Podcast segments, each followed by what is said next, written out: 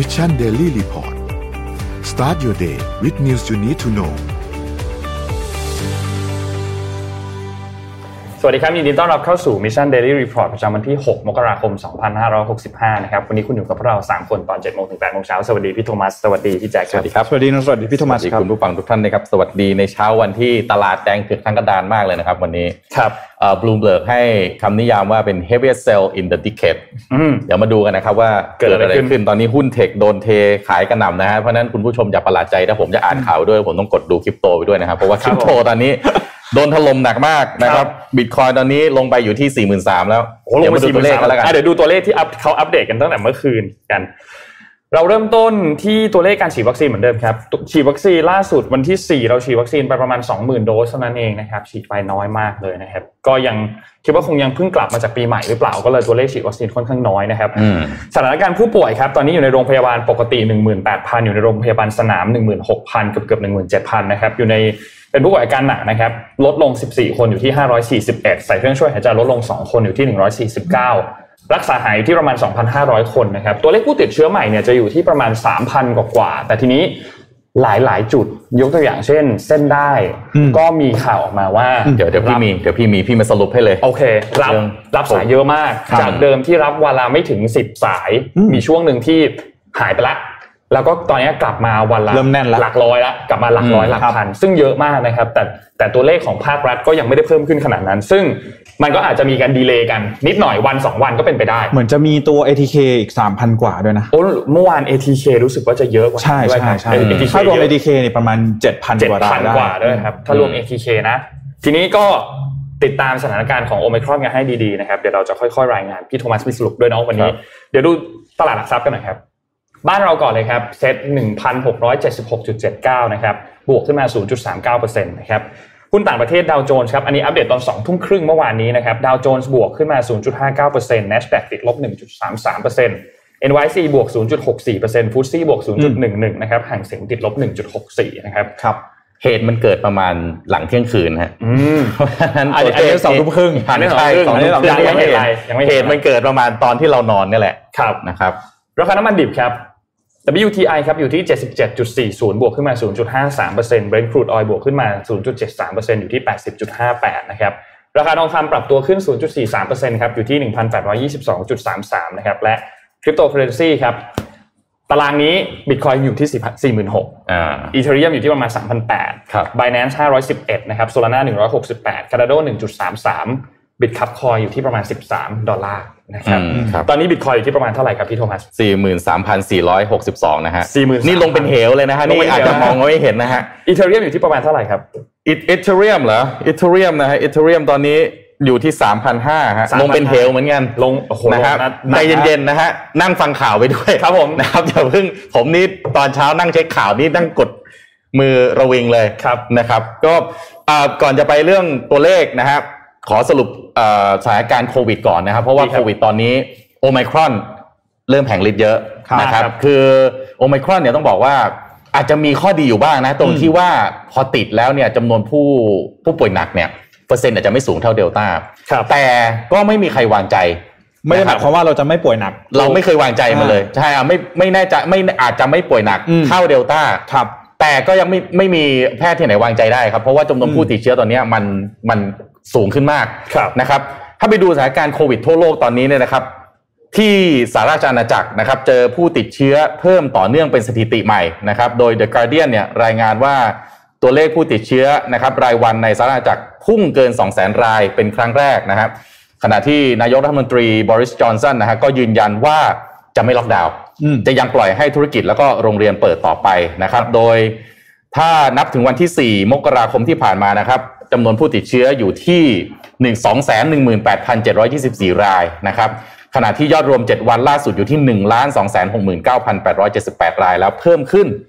51%จากสัปดาห์ก่อนหน้านะครับ โดยคาดว่าจำนวนที่แท้จริงสูงกว่านี้อีกนะครับ เพราะว่าหลายเอ่อมีจำนวนอีกเยอะมากที่ไม่สามารถที่เชื่อว่ายังไม่ตรวจพบเจอนะครับ แล้วก็บริสจอนสันก็ยังบอกว่ายังมีโอกาสที่สหราชอา สหราชอาณาจักรขออภัยนะฮะจะผ่านคลื่นลูกนี้ไปได้โดยไม่ต้องล็อกดาวน์พร้อมกับเชื่อว่าจะสามารถหาทางอยู่กับเชื้อไวรัสได้นะครับ โดยการระบาดของโอไมครอน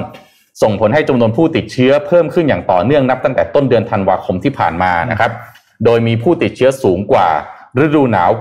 ปีก่อนที่สายพันธุ์อัลฟาระบาดประมาณ 3 เท่านะครับ ไปที่อินเดียนะครับ อินเดียพบผู้ติดเชื้อโควิด -19 รายใหม่มากที่สุดในรอบ 4 เดือนนะครับยอดผู้ป่วยในนิวเดลีทะลุ 5,000 รายในวันเดียวนะครับ รัฐบาลประกาศเคอร์ฟิวเมืองหลวงล่าสุดสัปดาห์นี้นะครับปลายสัปดาห์นี้นะครับที่อินเดียจะมีการล็อกดาวน์นะครับ เพราะหวังว่าจะสกัดการระบาดของโอไมครอนนะครับอินเดียนะครับตอนนี้โอไมครอนกลายได้กลายมาเป็นสายพันธุ์ระบาดในเมืองใหญ่ ๆ ทั่วประเทศแทนเดลต้าแล้วนะครับ ส่งผลให้จำนวนผู้ติดเชื้อ เพิ่มขึ้นอย่างรวดเร็ว แล้วก็สร้างความกังวลว่าจะเกิดการแพร่ระบาดระลอกใหม่ขึ้นอีกครั้งนะครับ โดยนับถึงวันที่ 4 มกราคมนะครับผู้ติดเชื้อโควิด -19 เพิ่มขึ้น 37,379 รายในรอบ 24 ชั่วโมงที่ผ่านมานะครับนับเป็นจำนวนผู้ติดเชื้อรายใหม่สูงที่สุดตั้งแต่เดือนกันยายนปีที่แล้ว ถ้าจำได้ปีที่แล้วอินเดียคือสถิติโลกเลยครับนะครับติดที่ไหนไม่น่ากลัวเท่าติดที่อินเดียอืมนะครับ เพราะว่าจำนวนประชากรเอ่ยอะไรเอ่ยเนี่ยเยอะมากๆ แล้วก็ชายแดนพรมแดนติดับอีกไม่รู้กี่ประเทศอีกนะครับ แล้วก็เพิ่มขึ้นมากนะครับจำนวนผู้ติดเชื้อเพิ่มขึ้นอย่างรวดเร็วมากๆขณะที่กรุงนิวเดลีนะครับเมืองหลวงของประเทศรายงานผู้ติดเชื้อรายใหม่นะครับจำนวน 5,481 ราย ซึ่งเป็นจำนวนผู้ป่วยที่พบในวันเดียวที่สูงที่สุดในรอบกว่า 7 เดือนนะครับแล้วก็เพิ่มขึ้นจากเมื่อ2อสวันก่อนที่พบผู้ติดเชื้อรายใหม่ที่อยู่ที่ 4,099 รายนะครับ รายงานก็ระบุว่าปัจจุบันอินเดียพบผู้ป่วยโควิด -19 สายพันธุ์โอไมครอนแล้วมากกว่า 1,700 รายนะครับ ในจำนวนนี้เป็นผู้ป่วยที่พบในนครมุมไบซึ่งเป็นเมืองศูนย์กลางเศรษฐกิจที่สำคัญของประเทศนะครับขณะที่นิวเดลีมีผู้ติดเชื้อโอไมครอนสะสมอยู่ที่ 382 ราย นอกจากนี้จำนวนผู้ป่วยที่พุ่งสูงขึ้นในเมืองหลวงนะครับยังส่งผลให้รัฐบาลท้องถิ่นกรุงนิวเดลี ตัดสินใจประกาศใช้มาตรการควบคุมการระบาด ด้วยการกำหนดระยะเวลาเคอร์ฟิวในช่วงสุดสัปดาห์ที่จะถึงนี้นะครับเริ่มตั้งแต่4ี่ทุ่มไปจนถึงตีห้าสี่ทุ่มของวันศุกร์ที่จะถึงนี้นะครับก็คือพรุ่งนี้ไปจนถึงตีห้าของวันจันทร์นะครับ พร้อมสั่งการให้เจ้าหน้าที่หน่วยงานรัฐทุกคนยกเว้น ผู้ที่มีส่วนเกี่ยวข้องกับงานบริการนะครับให้ทำงานจากที่บ้านร้อยเปอร์เซ็นต์แล้วขอความร่วมมือภาคเอกชนนะครับให้พนักงานอย่างน้อยครึ่งหนึ่งทำงานจากที่บ้านเช่นเดียวกันนะครับ ไปที่ญี่ปุ่นบ้างครับ ที่ญี่ปุ่นนะฮะ NHK ครับรายงานว่าตัวเลขผู้ติดเชื้อโควิด -19 รายวันในญี่ปุ่นขยับขึ้นสูงกว่า 1,000 รายเป็นครั้งแรก นับตั้งแต่เดือนตุลาคมนะครับด้านเจ้าหน้าที่สาธารณสุขพยายามควบคุมการระบาดที่เกิดขึ้นอย่างรวดเร็วทั่วประเทศ โดยตอนนี้ครับเกาะโอกินาว่าทางใต้ของญี่ปุ่นกลายเป็นจุดแพร่ระบาดแห่งใหม่นะครับมีผู้ติดเชื้อมากกว่า 200 รายในวันเดียวนะครับโดยผู้ว่าการเขตโอกินาว่าก็เปิดเผยว่า โอกินาวาได้เข้าสู่การระบาดระลอกที่ 6 แล้วครับ6แล้วนะครับ โดยผู้ติดเชื้อส่วนใหญ่มีอายุระหว่าง 20ถึง50 ปี และก็ติดเชื้อจากการรับประทานอาหารรวมกันเป็นกลุ่มนะครับ ขณะที่เมืองหลวงอย่างโตเกียวครับ มีผู้ติดเชื้อสูงกว่า 100 รายเป็นวันที่ 2 ติดต่อกัน แล้วก็มีแนวโน้มพุ่งสูงขึ้นอย่างรวดเร็วหลังจากวันหยุดช่วงปีใหม่นะครับ เช่นเดียวกันที่เอ่อกับโรงพยาบาลใกล้สนามบินนาเอ่อนาริตะนะครับที่ต้องรับผู้ป่วยโควิด -19 จำนวนมาก ซึ่งเกือบทั้งหมดครับพบเชื้อหลังจากเดินทางเข้ามาในประเทศแล้วแปลว่าเป็นคนที่เดินทางไปต่างประเทศทั้งนั้นเลยนะครับ ก่อนหน้านี้ครับเมื่อเดือนตุลาคมปีที่แล้ว ญี่ปุ่นนะครับเป็นประเทศที่ควบคุมการระบาดได้ได้ดีอืมนะฮะที่ตอนก่อนหน้านี้เนี่ยเขาเรียกพุ่งสูงมากคุมไม่อยู่เลยนะฮะพอโอลิมปิกเสร็จปั๊บกลับลงมาเลยนะครับ แต่ตอนนี้ครับกำลังกลับมาอีกแล้วนะครับ ทีนี้มาที่เมืองไทยนะครับ ที่เมืองไทยเนี่ยเมื่อกี้เส้นได้นนท์พูดถึงไปแล้วนะครับครับเส้นได้เนี่ยที่น่ากลัวคือสัญญาณจาก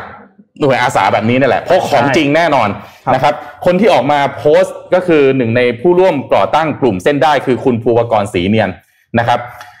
ออกมาโพสต์ว่าเบอร์โทรเส้นได้เนี่ยตอนนี้แทบแตกแล้วนะฮะคนขอเตียงมาเป็นร้อย แล้วก็บอกว่าคนติดแค่สามพันคนที่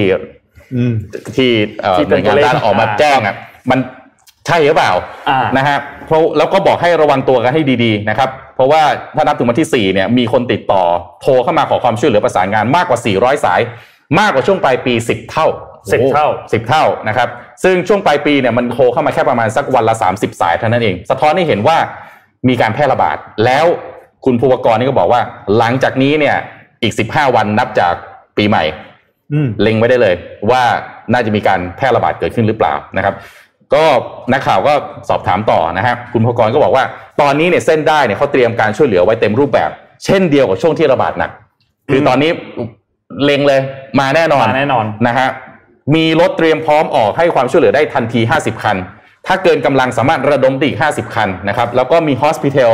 ที่ประสานไปอีกประมาณ 20 แห่งนะครับทั้งนี้ก็รับฟังข้อมูลจากกระทรวงสาธารณสุขนะฮะจะเห็นว่าผู้ติดเชื้ออาการไม่หนักมาก สามารถรักษาได้โดยแนวทาง Home Isolation นะฮะดังนั้นหากพบอาการติดเชื้อรักษาเร็ว ก็อาจจะช่วยลดจำนวนผู้ป่วยที่เข้าโรงพยาบาลได้ คือไอ้สำคัญที่สุดคือไอ้เข้าโรงพยาบาลนี่แหละครับนะครับ แล้วก็เอ่อเพิ่มเติมคือข้อมูลจากอธิบดีกรมวิทยาศาสตร์การแพทย์นะฮะนายแพทย์สุภกิจสิริลักษณ์นะครับ พูดถึงช่วงหนึ่งนะฮะในการถแถลงข่าวเอ่อสถานการณ์โควิด สายพันธุ์โอไมครอนเนี่ยนะครับว่าขณะนี้เนี่ยมีการศึกษาในพื้นที่แอฟริกาใต้นะครับที่พบผู้ติดเชื้อสายพันธุ์โอไมครอนแล้ว 14 วันคือนานที่สุดแล้วในนี้นะครับ แล้วก็พบทั้งผู้ที่ทั้งฉีดวัคซีนแล้วก็ยังไม่ฉีดวัคซีนแล้วก็เจาะเลือดเพื่อตรวจดูภูมิคุ้มกันต่อเชื้อสายพันธุ์สายพันธุ์โอไมครอนเนี่ยนะฮะแล้วก็เดลต้านะครับพบว่าถ้าติดโอไมครอนเนี่ยนะฮะ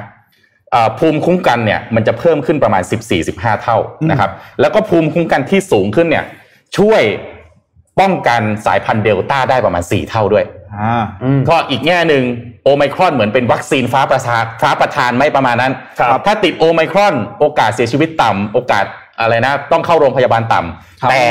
ได้ภูมิคุ้มกันที่ไปคุ้มกันเดลต้าด้วยซึ่งไอ้เดลต้านี่มันหนักอืมนะครับ ก็เอ่อ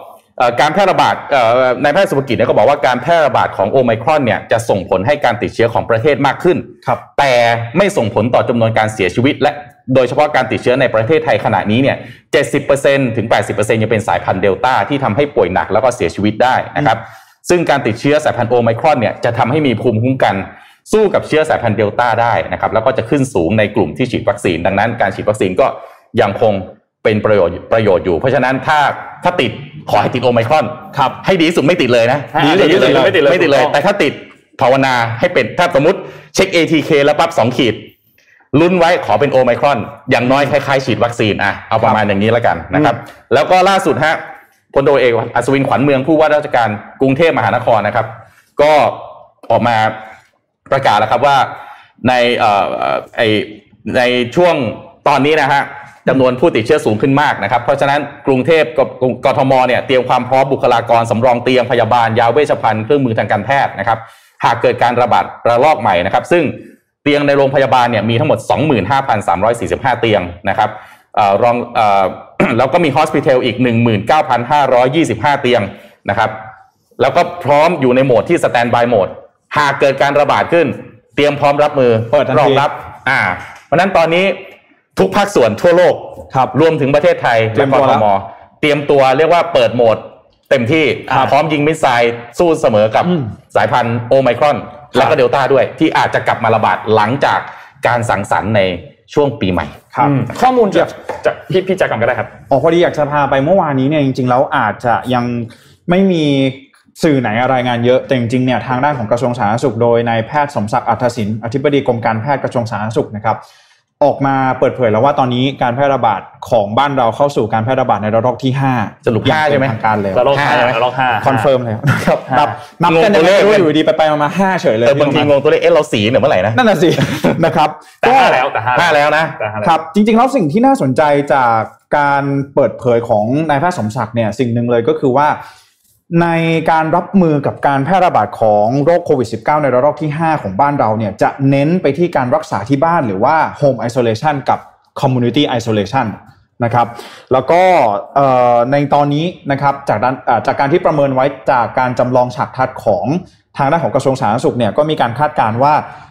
ผู้ติดเชื้อนะครับการติดเชื้อโควิด -19 สูงสุดเนี่ยจะอยู่ที่ราวๆวันละ 30,000 รายด้วยกัน ก็ตอนนี้อย่างที่พี่โรมัสบอกเลยครับนะครับเราได้เห็น หน่วยงานภาครัฐหลาย ๆ หน่วยงานเนี่ยจัดเตรียมในเรื่องของเตียงเพื่อที่จะรองรับผู้ป่วยแล้วนะครับก็นี่จะเป็นแนวทางที่ทางด้านของกระทรวงสาธารณสุขอืมกำลังจะใช้เพื่อที่จะรองรับกับสถานการณ์ในช่วงนี้ แล้วเรื่องของสถานการณ์โอไมครอนเป็นยังไงบ้างครับนนท์โอเค เรื่องของโอไมครอนเนี่ยอืมที่ศูนย์ข้อมูลโควิดเขาออกมาแนะนำก็คือสาธารณสุขนั่นแหละนะครับก็บอกว่าโอเคโอไมครอนเนี่ยมันส่งผลให้การติดเชื้อในภาพรวมเนี่ยมันสูงมากขึ้นครับแต่ ที่สำคัญมากๆ คือมันยังไม่ส่งผลต่อจำนวนการเสียชีวิตอืมครับจำนวนการเสียชีวิตยังไม่ได้พุ่งสูงขึ้นตามจำนวนเคสที่เพิ่มขึ้นอืมนี่คือข้อมูลณขณะตอนนี้นะครับ แต่ข้อมูลอันหนึงที่เราต้อง ติดไว้ในใจและสำคัญมากๆคือ การติดเชื้อปัจจุบันในประเทศไทยตอนนี้ 70-80%ยังคงเป็นสายพันธุ์เดลต้าอืมเรากังวลโอไมครอนกันถูกต้องแล้ว แต่ส่วนใหญ่ยังคงเป็นเดลต้าอยู่อืมเพราะฉะนั้นเดลต้ามันรุนแรงกว่าโอไมครอนในเรื่องของอาการอืมนะครับอืมเพราะฉะนั้นเราก็ต้องระมัดระวังไม่อยากไม่ควรจะติดอะไรเลยก็ตามไม่ควรจะติดครับนะครับเพราะว่าก็ยังมีความเสี่ยงอยู่ ทีนี้การตรวจหาโอไมครอนตอนนี้เนี่ยทางด้านสาธารณสุขเขายังคงใช้ระบบเฝ้าระวังปกติ คือไม่ได้ปูพรมตรวจลงไปตรวจทุกรายเหมือนตอนที่ เดลต้าระบาดหนักๆตอนนั้นครับนะครับทีนี้มันมีอันหนึงข้อมูลอันหนึ่งที่ออกมาแล้วคนก็พูดถึงกันในโซเชียลมีเดียพอสมควรคือ เขาบอกว่าพอศึกษาคนที่ได้รับเชื้อโอไมครอนบางส่วนแล้วเนี่ยพบว่าพอติดปุ๊บมีภูมิคุ้มกันที่สามารถลบล้างฤทธิ์ของตัวเดลต้าได้อืมโดยเฉพาะคนที่ฉีดวัคซีนไปแล้วครับอืมแต่ทีนี้ กระทรวงสาธารณสุขเขาออกคำแนะนำมา ซึ่งนนท์ชอบการแนะนำอันนี้นนท์รู้สึกว่าดักคอบางอย่างอะได้ดีครับก็คือเขาบอกว่าสำหรับคนที่ยังไม่ติดเชื้อโควิด ไม่ต้องไปวิ่งหาเชื้อโอไมครอนถูกนะต้องถูกต้อง ไม่ต้องไปวิ่งหาไม่อันเชื้อันนี้มันเป็นอั s ัมชันที่ถูกต้องอยู่แล้ว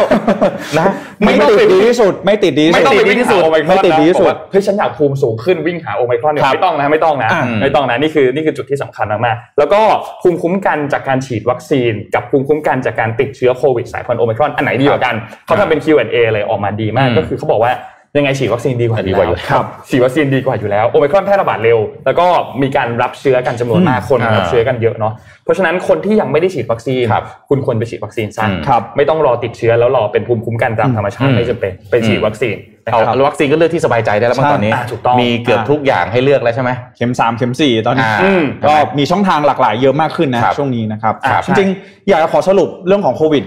เอ่อโอมิครอนอย่างที่นนท์บอกมานิดนึงว่าจริงๆแล้ว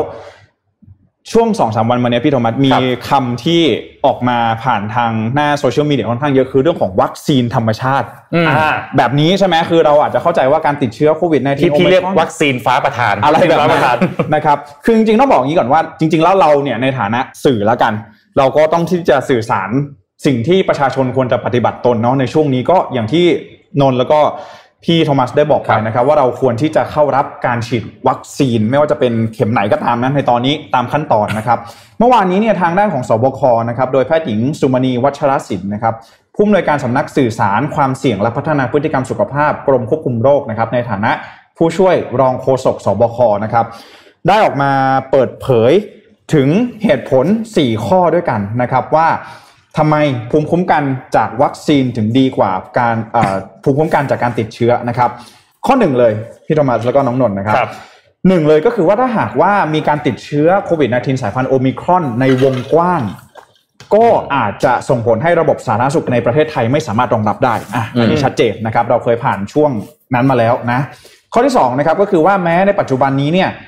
ประชากรหรือว่าประชาชนคนไทยเนี่ยจะมีผู้ฉีดวัคซีนครบแล้ว 2 เข็มกว่า 60%ก็ตาม แต่ยังมีประชากรอีกหลายล้านคนนะครับที่ยังไม่ได้ฉีดวัคซีนเลยสักเข็มเดียวถูกต้องนะครับข้อ 3 เลยก็คือว่าถ้าหากว่าติดโอไมครอนแล้วจะเป็นลองโควิดหรือเอ่อหรือเปล่าครับในระยะยาวนะครับ ส่วนข้อ4เนี่ยสำคัญเลยก็คือว่าถ้าหากว่าปล่อยให้มีการแพร่ระบาดในวงกว้างก็อาจจะทำให้เชื้อกลายพันธุ์อีกรอบหนึ่งเป็นสายพันธุ์ใหม่ขึ้นมา ก็เป็นไปได้อืมนะครับเพราะฉะนั้นแล้วนี่คือ 4 เหตุผลหลักๆที่ทางสบคเองก็ออกมาย้ำ ว่าอย่างไรก็ตาม ถึงแม้ว่าเราอย่าจะติดมีดีที่สุดครับถูกต้องไม่ติดดีที่สุดจะติดดีที่สุด มีวัคซีนดีที่สุดนะครับอืมอะทำฉีดวัคซีนอาจจะดีที่สุด ไม่ติดเลยดีที่สุดนะครับถูกต้องฉีดวัคซีนรองลงมานะฮะครับแล้วก็ถ้าติดสมมุติขึ้น 2 ขีด ATK นะภาวนาให้เป็นโอไมครอนนะก่อนอ่าใช่ครับผมนะครับอะประมาณนี้เรื่องของโควิด -19 นะครับครับเข้มข้นสักนิดหนึ่งเข้มข้นมาก ไปเรื่องไหนต่อดีครับเอาไปเรื่องตัวเลขก่อนไหมอะอ่าได้ครับคือมันเกิดอะไรขึ้นฮะอ่าคือผมเช็คบลูมเบิร์กเช้านี้นะคือแปรงฟันไปเปิด นะฮะเว็บไซต์แล้วก็เช็คไปนะฮะตื่นมเลยเบิร์กเนี่ยก็บอกว่าเป็น heaviest sell of ครับ the decade นะครับอืมคือตอนแรกผมก็คิดว่าเอ๊ะเกิดอะไรขึ้นสงครามหรือเปล่า ยิงมิสไซล์กันหรือเปล่าอืมมีอะไรตุ้มตามกันหรือเปล่า เพราะว่ายุคตอนนี้นี่เราวางใจกันไม่ได้เลยนะฮะครับมีใครมือลั่นขึ้นมาเมื่อไหร่ก็ไม่รู้นะฮะครับแต่ว่าสรุปแล้วเนี่ยน่าจะเป็นการขายทำกำไร ของบรรดากองทุนทั้งหลายนะครับ ซึ่งก็ไม่รู้ว่าเขามีห้อง group LINE กันหรือยังไงฮะ เวลาเขาขายทำกำไรเขาขายพร้อมกันหมด นั่นน่ะสินะครับแล้วรายย่อยอย่างเราคืออะไรฮะเป็นแมงเม่าตัวจริง เหมือนคริปโตเขาจะเรียกวานใช่ไหมฮะวานวานวานอ่านะฮะส่วนเราเป็นอะไรฮะปลาทูปอาจลาจะเป็นซิวหัวสร้อยประตูอาจจะตัวใหญ่ไปหรือน่ยเป็นกุ้งฝอยนะฮะว่ายอยู่ในมหาสมุทรใหญ่ๆนะครับ แล้วก็นั่นแหละนะครับก็ต้องลงทุนอย่างระมัดระวังนะครับ ทีนี้ตัวเลขเนี่ยก็น่าห่วงสักนิดนึงนะครับเพราะว่าไอ้ตัวที่เอ่อเอ่อ most active most active คือเกิดการซื้อขายมากที่สุดเนี่ยนะฮะ ผมไล่ให้นะเนี่ยผมเปิดเว็บไซต์ใน investing.com เนี่ยนะฮะอันดับหนึ่งใน Apple นะฮะลบไป 2.6%นะครับแล้วผมไล่ 6-7 ตัวให้ฟังนะ Apple AMD Nvidia Microsoft Tesla Amazon Google พวกนี้คือ top mover หมดเลย ครับ สังเกตเลยครับ ไม่มีตัวอื่นเลย นี่เทคล้วนๆ รุ่นเทคทั้งหมดเลยเพนะราะฉะนั้นทุกกองทุนเทขายกลุ่มเทคพร้อมกันหมด แล้วก็ถ้าในวันเนื่อเมื่อวานนี้นะฮะก็มีข่าวใหญ่อันหนึ่งเหมือนกันก็คือ Tencent นะครับ บริษัท Tencent นี่ก็รู้อยู่แล้วนะครับก็เป็นเจ้าของอะไรบ้าง s h อ p e e g a r e n a สารพัดเลยนะครับแล้วก็ลงทุนอยู่ในเอิ่มอะไรอะบริษัท tech อีกเยอะแยะมากมายนะครับ ก็ล่าสุดนะฮะเทขายหุ้น C นะครับ C เนี่ยเขาก็ถือ C นี่คือเป็นบริษัทสิงคโปร์ Shopee Lazada เนี่ยเอ้ยโทษที Shopee Garena เนี่ยใช่อ่าอันนี่คือ C นะครับเอาเมื่อกี้พูด Tencent คือ WeChat สิผมอ่าข้ามช็อตไปเลยนะเออ คือคือ Tencent เนี่ยถือหุ้นอยู่ใน C C Group เนี่ยเป็นบริษัทสิงคโปร์ที่จดทะเบียนอยู่ในเอ่อตลาดหุ้นที่สหรัฐอเมริกานะครับเทขายไปเนี่ย 14.5 ล้านหุ้นราคา โดยเฉลี่ยอยู่ประมาณสัก 210 เหรียญสหรัฐต่อหุ้นอืมมูลค่ารวมเนี่ยประมาณแสนล้านบาทครับนะครับถือเป็นการขายในราคาที่เป็นสัดส่วนเอ่อลดเป็นส่วนลดด้วยนะ ถึงประมาณ 5-7%จากราคาตลาดนะครับ แล้วก็หลังจาก ขายแล้วเนี่ยก็เป็นการลดสัดส่วนการถือหุ้นใน C นะฮะจาก 21.3%เหลือ 18.3%นะครับเหตุผลการขายหุ้นครับ นักวิเคราะห์ก็ฟันธงออกมาว่า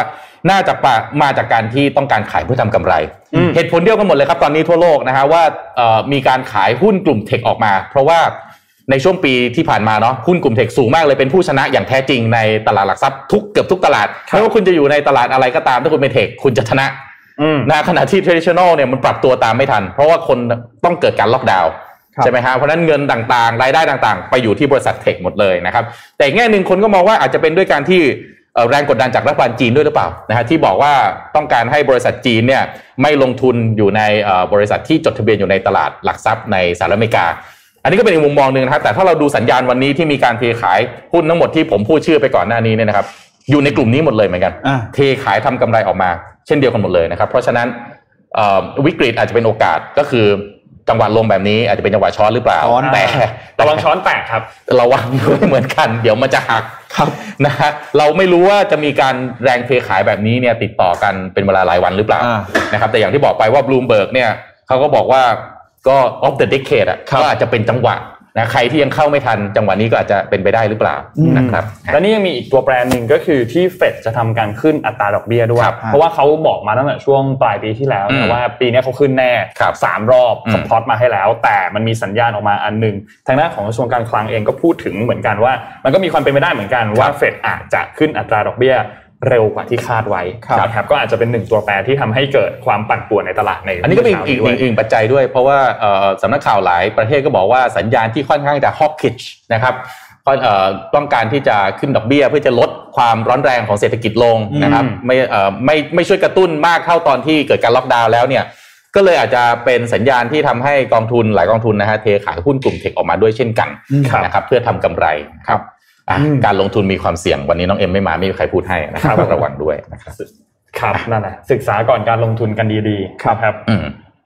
อะไปต่อข่าวอะไรกันดีแจ็คมีข่าวอะไรไหมนนท์มีข่าวอะไรไหมครับเอ่อนนท์มาถูกต้องไหมฮะพามาที่เกาหลีเหนือแล้วกันครับครับ พอดีว่ามีข่าวเกาหลีเหนืออันหนึ่งครับ มันเกิดจากที่ตอนนี้เนี่ยเกาหลีเหนือเกาหลีใต้ก็ยังแม้ว่าจะมีการพูดคุยกันเรื่องของการสงบศึกเรื่องของการอืมเจรจากัน กลับมาเป็นพันธมิตรกันเนี่ยแต่ว่าก็ยังหึ่มๆกันอยู่พอสมควรนะครับล่าสุดครับทางด้านคณะเสนาธิการร่วมของเกาหลีใต้หรือว่า JCS เนี่ยนะครับเขาได้มีการเปิดเผยบอกว่าเกาหลีเหนือเนี่ยมีการยิงวัตถุที่คาดว่าน่าจะเป็นเอ่อขีปนาวุธ แต่ยังไม่ทราบชนิดว่าเป็นอะไรเป็น unidentified projectile นะครับตกลงไปในทะเลครับ ทางด้านของเจ้าหน้าที่ที่เป็นหน่วยยามฝั่งของญี่ปุ่นเนี่ยนะครับ รายงานเหตุยิงขีปนาวุธอันนี้เป็นหน่วยแรกนะครับ ซึ่งก็คาดว่าน่าจะเป็น ballistic missile นะครับเป็นขีปนาวุธแบบทิ้งตัว แต่ว่ายังไม่มีการยืนยันเดิมณขณะนี้นะครับ ก่อนหน้านี้เนี่ยเมื่อวันที่หนึ่งวันปีใหม่เนี่ยคิมจองอึนเขาเพิ่งมาออกมาปราศัยเองนะเขาเพิ่งออกมาพูดถึงอืมในวาระครบรอบ 10 ปีการบริหารประเทศของคิมจองอึนเนี่ยนะครับว่าอ่ารัฐบาลเปียงยางจะทำอะไรบ้าง พัฒนาเรื่องของความสามารถทางอาหารต่อไปเรื่อยๆ เพราะว่าสถานการณ์บน ข้ามสมุทรเกาหลีก็ยังมีความไม่แน่นอนอยู่ครับแล้วก็พูดถึงเรื่องของอาปัญหาการขาดแคลนอาหารที่อืมจะมีการแก้ไขอย่างจริงจังมากๆนะครับ ซึ่งก็หลังจากนั้นไม่นานก็มีการยิงขีปนาวุธเกิดขึ้น ทีนี้องค์การสหประชาชาติเนี่ยเขามีการออกข้อห้ามไม่ให้เกาหลีเหนือเนี่ยยิงทดสอบขีปนาวุธหรือว่าอาวุธนิวเคลียร์ใดๆก็ตาม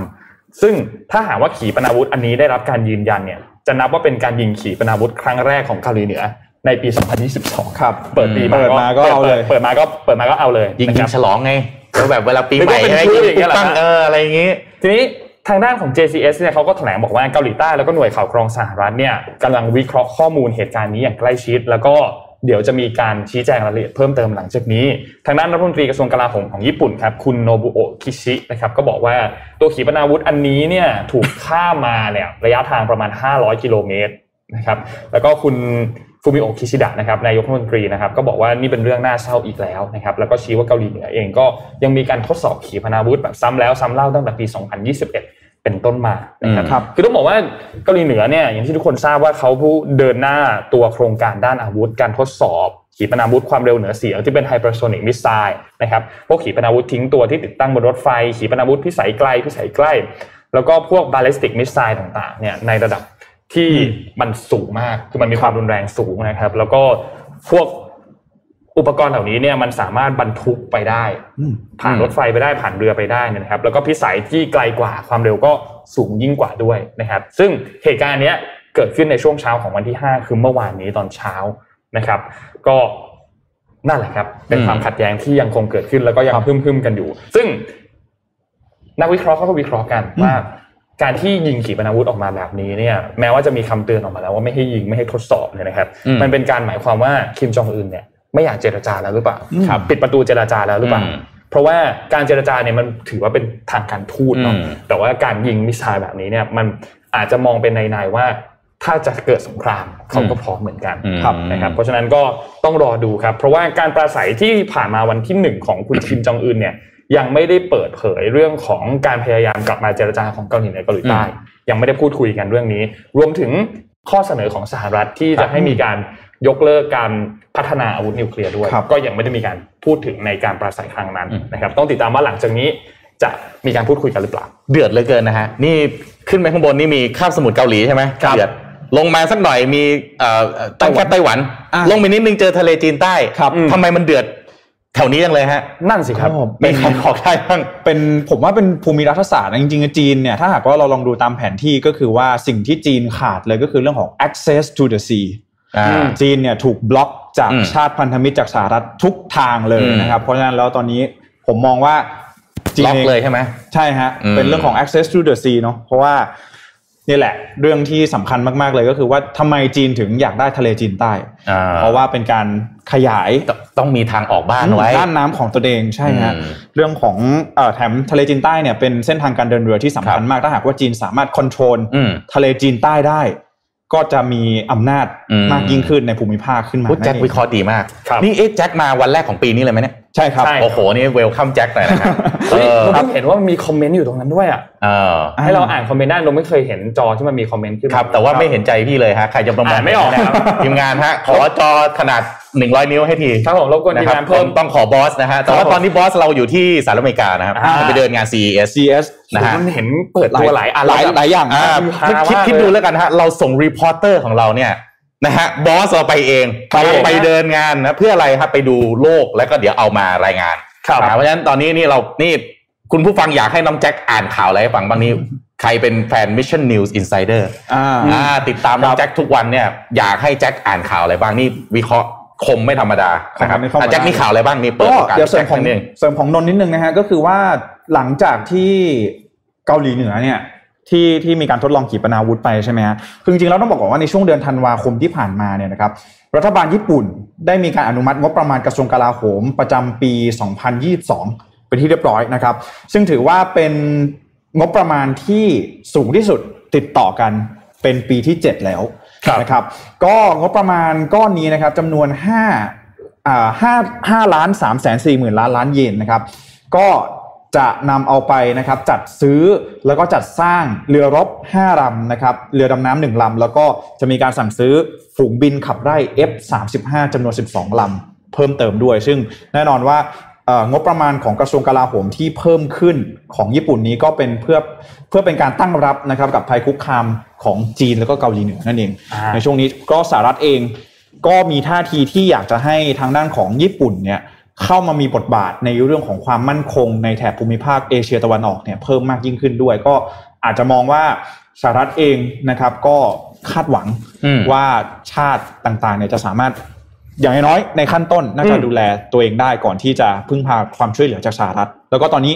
กองทัพปลดปล่อยประชาชน หรือว่า PLA ของอืมจีนเองเนี่ยก็มีการยกระดับสมรรถภาพ หรือว่าประสิทธิภาพของกองทัพ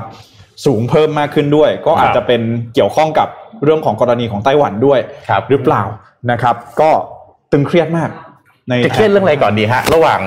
บิตคอยลงกับเอ่อเรื่องสงครามพี่ควรจะเครียดอะไรก่อนดีแจ็คบอกพี่ทีฮะผมมองว่าตอนนี้น่าจะเป็นเรื่องของคริปโตหรือเปล่าครับคริปโตใช่ไหมพี่โทมัสเพราะใกล้ตัวเราใช่ไหมใช่ฮะครับอันนี้มันไม่รู้มันจะยิงเมื่อไหร่ก็เรื่องของเขานะครับคริปโตนี่กระเป๋าตังค์เราล้วนๆครับผมตังเราเลยนะฮะอ่านี่นี่โอ้โห FC แจ็คทักทายเยอะแยะเลยนะฮะนี่ใช่ไม่ฮะธรรมดานะเนี่ย แหม่แจ็คนี่ก็มี FC ติดตามเยอะนะครับอ่านี่ก็ฝากทักทายนะ คุณผู้ฟังทุกท่านสวัสดีใครทุกท่านด้วยนะครับใครใครแชร์เอโมจิของ Mission Club หน่อยไหมอ่าใน YouTube มาในหน่อย YouTube หน่อยมันเป็นยังไงนะนนท์คือ Mission Club ของเราเป็นยังไง Mission Club เนี่ยมันจะเป็นเหมือนสมาชิกแบบเป็น membership อืมก็คือเรากดเข้าไปรับสมัครได้จ่ายเป็นอืมเงินเป็นรายเดือนเดือนละ49 บาทนะครับครับแพงทีนี้สิทธิพิเศษที่คุณจะได้รับเนี่ยอืมนอกจากจะมีคอนเทนต์ พิเศษพิเศษที่อยู่ครัตบรงนั้นแล้ว มี early bird access ที่อืมถ้าหากว่ามีกิจกรรมอะไรคุณก็จะมีสิทธิ์ที่ครับได้เข้าถึงก่อนอืมนะครับเพราะว่าคุณเป็น membership เนี่ยนะแล้วก็มี badge เป็นเข็มกลัดแล้วกันครับที่มันจะอยู่ข้างข้างหลังชื่อของคุณอืมเวลาคุณคอมเมนต์มันจะขึ้นมาอืมและถ้า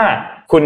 subscribe ทุกเดือนทุกเดือนทุกเดือนเนี่ครัยบยิ่งนานขึ้นเนี่ยตัวแบชอันเนี้ยมันก็จะอัพระดับอ๋อ เหมือนเป็นเลเวลที่สูงขึ้นเหมือนเป็นแบบโอเคตอนแรกอาจจะเป็น junior อ่าพออยู่ไปสักพักอาจจะเป็นเป็น senior แล้วอ๋ออ่าทีนี้นอกจากนี้เนี่ยมันก็จะมีสมมูล emoticon ด้วยที่อยู่บนหน้าจอตรงนี้เลยครับอืมอ่ามันจะมี emoticon ต่างๆ ที่เกิดขึ้นมาคุณก็สามารถไปกดเล่นได้ครับ ยิ่งอยู่นานยิ่งอยู่นานก็จะแปลงร่างไปเรื่อยถูกยิ่งอยู่นานยิ่งพรีเมียมอย่าใช้คำว่า senior เลยยิ่งพรีเมียมยิ่งพรีเมียมแล้วกันครับเอ้ยมีมงกุฎด้วยเห็นไหมมีมงกุฎด้วยอ๋อ King Moon King Moon เป็น king อ่าสองปีโอเคนั่นแหละครับทีนี้เออน่าสนใจ ก็ฝากด้วยฝากฝากไปสมัครกันด้วยนะครับทีนี้เมื่อกี้เรื่องที่เราพูดถึงกันเมื่อกี้โนว่าสิ่งสำคัญมากๆเลยก็คือผู้นำเนาะเรื่องไหนฮะเอาเรื่องไหนก่อนเอาเอาเรื่องเรื่องเรื่องที่สงครามใช่ไหมสงครามอ่าเมื่อกี้สำคัญมากก็เลยเลิศมากเลยก็คือต้องเป็นผู้นำอืมทีนี้นนท์เลยมีคอนเทนต์อันหนึ่งมาฝากครับ ทีนี้ถ้าเรารู้สึกว่าผู้นำเราไม่ดีพูดพูดเรื่องขึ้นเรื่องผู้นำมาใจไม่ค่อยดีเล่าดีๆนั่นน่ะสิครับผมใจเย็นใจใจเย็นไม่ดีเออมันเป็นยังไงฮะ เสื้อหาว่าเราจะต้องเลือกผู้นำสักคนหนึ่งเนี่ย อืม เอาเลือกเอาง่ายๆเลือกนายกอะ ฮะ แล้วรู้สึกว่าเลือกนายกมาแล้วนายกไม่ดีเนี่ย เราพูดถึงเกาหลีเหนืออยู่ เราเรา ครับ ไม่ได้พูดถึงอันไหนเลย โอเค เราพูดถึงคอนเทนต์อันนี้ โอเค มันมีที่หนึ่งครับในรัฐ阿拉斯าครับ ครับ ในรัฐ阿拉斯าเนี่ยมีแมวตัวหนึ่งชื่อสตับ อืม แมวตัวนี้เนี่ยเป็นนายกเทศแมวตรี อืม แห่งรัฐ阿拉斯า เดี๋ยว เท อัน ศ นี้ใคร เหมียว เขียน ตี เนี่ย ได้ไหม เทศเหมียวตรีก็ได้ ตำแหน่งของเขาเนี่ยนะครับดำรงตำแหน่งเป็นนายกเทศมนตรีประจำเมืองชาวคิตรานะครับ ครับอยู่ในรัฐ阿拉斯าเป็นเมืองเล็กๆครับไม่ใหญ่มากมี ครับ คนอาศัยอยู่ในเมืองนั้นประมาณ 900 คน ครับ ในเมืองนี้เนี่ยทำไมก่อนเท่ากัน อืม ทำไมเจ้าแมวสตัฟตัวนี้เนี่ยถึงกลายมาเป็นนายกเทศมนตรีได้ ย้อนไปในปีที่นนท์เกิดครับ 1997 นะครับ ในเมืองนี้เนี่ยปรากฏว่าเขากำลังหาตัวผู้นำอยู่ อืม แต่พอคัดเรื่องคุณสมบัติกันแล้วเนี่ยไม่มีใครเลยที่มีคุณสมบัติคือดีทั้งพอ900 คนนี้ไม่มีถูกต้องไม่มีใครดีพอที่จะกลายเป็นนายกเทศมนตรีได้เลยนะครับทำให้เจ้าของร้านค้าคนหนึ่งในเมืองครับ อุ้มลูกแมวตัวหนึ่งเป็นครับแมวสีส้ม หางกุดด้วยอืมนอนอยู่ในกล่อง เป็นแมวจรจัดหาครับบ้านอยู่นะครับ มาเสนอไอเดียให้กับคนในเมืองครับ แล้วก็ตั้งชื่อแมวตัวนี้ว่า Stubbs ผลก็คือมันได้รับตำแหน่งกลายเป็นนายกเทศมนตรีแบบกิตติมศักดิ์ครับอืมแล้วก็กลายเป็นจุดดึงดูดนักท่องเที่ยวตั้งแต่นั้นเป็นต้นมานะครับ เจ้าของร้านค้าเนี่ยก็บอกว่า คนที่เสนอไอเดียนี้เนี่ยเหตุผลที่เลือกแมวตัวนี้มาเนี่ยเพราะบอกว่าแมวตัวนี้เนี่ยเป็นแมวที่เป็นคนดีซื่อสัตย์ครับและไม่ยุ่งเกี่ยวกับธุรกิจเป็นแมวดีสิไม่ใช่คนดีอ่าเป็นแมวดีเป็นแมวดีอ่าเป็นแมวดี และที่สำคัญคือ ไม่มีการขึ้นภาษีเพื่อขูดรีดด้วยอ๋อเพราะเพราะพูดคำว่าภาษีไม่ได้ถูกต้องครับฮะแล้วก็ยังทำหน้าที่ได้ดีมากด้วยครับครับ เพราะว่าเดินไปทักทายผู้คนในเมืองลงอืมพื้นที่อยู่ตลอดเวลาอ่าสร้างความสุขให้คนในเมืองและนักท่องเที่ยวครับแล้วก็มีสำนักงานใหญ่เนี่ยอยู่ที่ร้านค้าของเจ้าของร้านคนนั้นอืมอ่า สตัฟเนี่ยตอนนี้ปัจจุบันเนี่ยเสียชีวิตแล้วครับนะครับในปี 2016 นะครับอายุ 20 ปีนะโอ้อายุยืนนะ20ปีนะ แล้วก็คนที่ได้รับตำแหน่งถัดไปเนี่ยก็คือเจ้าแมวที่ชื่อว่าเดนารีนะครับเป็นญาติของสตัฟนั่นเองครับคือนะครับสืบทอดตำแหน่งนะเทศเหมียวตีคนต่อไปก็ยังเป็นน้องเหมียวอยู่ ถูกต้องครับ ก็เรียกได้ว่าเป็นก้าวหนึ่งที่ยิ่งใหญ่ของเผ่าพันธุ์แมวที่คิดว่าจะยึดครองโลกนะครับครับแล้วก็เป็นผู้นำของเหล่ามวลมนุษย์ แม้ว่าอันนี้จะเป็นหมู่บ้านเล็กๆ เท่านั้นอืมนะครับแต่ก็ เป็นถือถือว่าเป็นก้าวเล็กๆ ของแผนการครองโลกในอนาคตครับ จริงๆ ชอบชื่อเรื่องมากเลยอะครับผมชื่อเรื่องคือถ้าอะไรนะถ้าถ้าต้องเลือกคนไม่ดีมาเป็นนายกอืมขอเลือกแมวดีกว่านะครับใครที่ชอบคอนเทนต์แบบนี้ก็ไปติดตามอ่านได้ใน Mission to Pluto ครับนะครับผมเราจะเอามาฝากกันสัปดาห์ละหนึ่งเรื่องแหมอ่าก็คันปากเหมือนกันครับนะฮะผมอยากจะแซวเหมือนกันนะฮะนะครับแต่ก็เราเป็นรายการข่าวนะคครัรับบเราก็พูดถึงข่าวแล้วกันครับนะจะได้ อ่านข่าวไปนานผู้ว่ารอบนี้จะมีแมวลงไหมฮะๆมีแมวลงไหมเออผู้ว่าส่งเราแมวตัวไหนลงดีฮะอ่าเออก็ไม่แน่นะครับเออเรามีไหมสมมูลไหมเราส่งสมมูลส่งไปสมมูลลงเป็นนักบินอวกาศอาจจะอาจจะได้หรือเปล่าครับนะครับอะไปเรื่องไหนกันต่อดีอะดีผมขั้นอีกสักเรื่องหนึ่งนะฮะเมื่อวานนี้เนี่ยนะครับแบงก์ชาติจีนเนี่ยเขาเปิดตัวแอปเงินหยวนดิจิตอลแล้วครับอย่างเป็นทางการครับนะครับ โดย Reuters ก็รายงานนะครับว่าธนาคารกลางประชาชนจีนนะครับหรือ PBOC เนี่ยก็เปิดตัวแอปพลิเคชัน เงินสกุลหยวนดิจิตอลนะครับนำร่องบนแพลตฟอร์มทั้ง Play Store ของ Android แล้วก็ Apple Store ของ Apple นะครับก็นับเป็นก้าวสำคัญนะครับของแบงก์ชาติจีนในการผลักดันเงินสกุลดิจิทัลของตนเอง เอามาสู้บรรดาคริปโตเคอเรนซีทั้งหลายนะครับการเปิดตัวนี้นะครับก็มีขึ้นก่อนหน้าที่จีนจะมีกำหนดการเป็นเจ้าภาพจัดการแข่งขันโอลิมปิกฤดูหนาวปักกิ่ง 2022 นะครับ ซึ่งเชื่อว่าเหตุที่ทางการจีนเปิดตัวแอปพลิเคชันนี้นะครับบนทั้ง 2 แพลตฟอร์มเนี่ย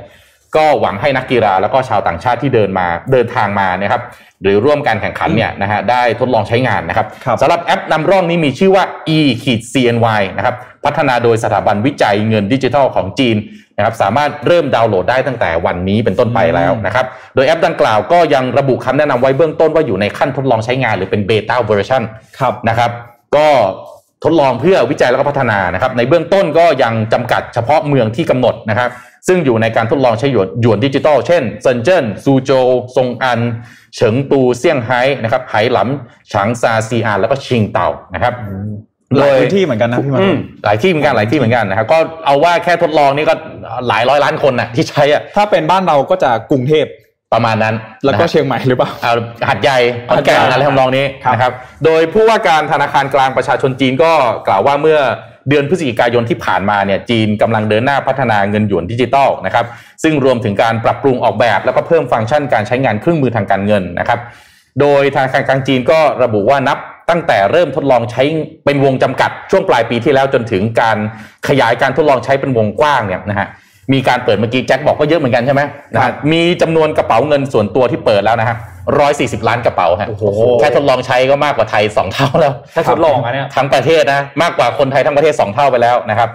นับถึงวันที่เอ่อ22 ตุลาคมปีที่แล้วนะอืมนี่คือนับแค่นั้นนะฮะมีธุรกรรมรวมเนี่ยนะครับหกหมื่นสองแสนล้านหยวนประมาณ3ามแสนล้านล้านบาทครับ นี่แค่ทดลองนะเวอร์ชันทดลองนะครับปัจจุบันนะมีผู้ค้าขาย1ล้าน5แสน5หมื่นรายที่สนับสนุนการทำธุรกรรมผ่านกระเป๋าเงินหยวนดิจิตอลแล้วนะครับ ซึ่งครอบคลุมทุกอย่างเลยฮะสาธารณูปโภคพื้นฐานบริการจัดเลี้ยงคมนาคมจับจ่ายซื้อซื้อขายของต่างๆ แล้วก็กิจการของรัฐบาลนะครับ เพราะฉะนั้นจับตาดูครับ วันนี้มีการเปิดให้ใช้จะเรียกว่าเปิดยังเป็นทางการแต่เป็นเบต้าเวอร์ชันครับแต่หลังจากนี้นะฮะก็เราก็รู้รู้ๆกันเราเราฟังข่าวกันเยอะนะครับว่า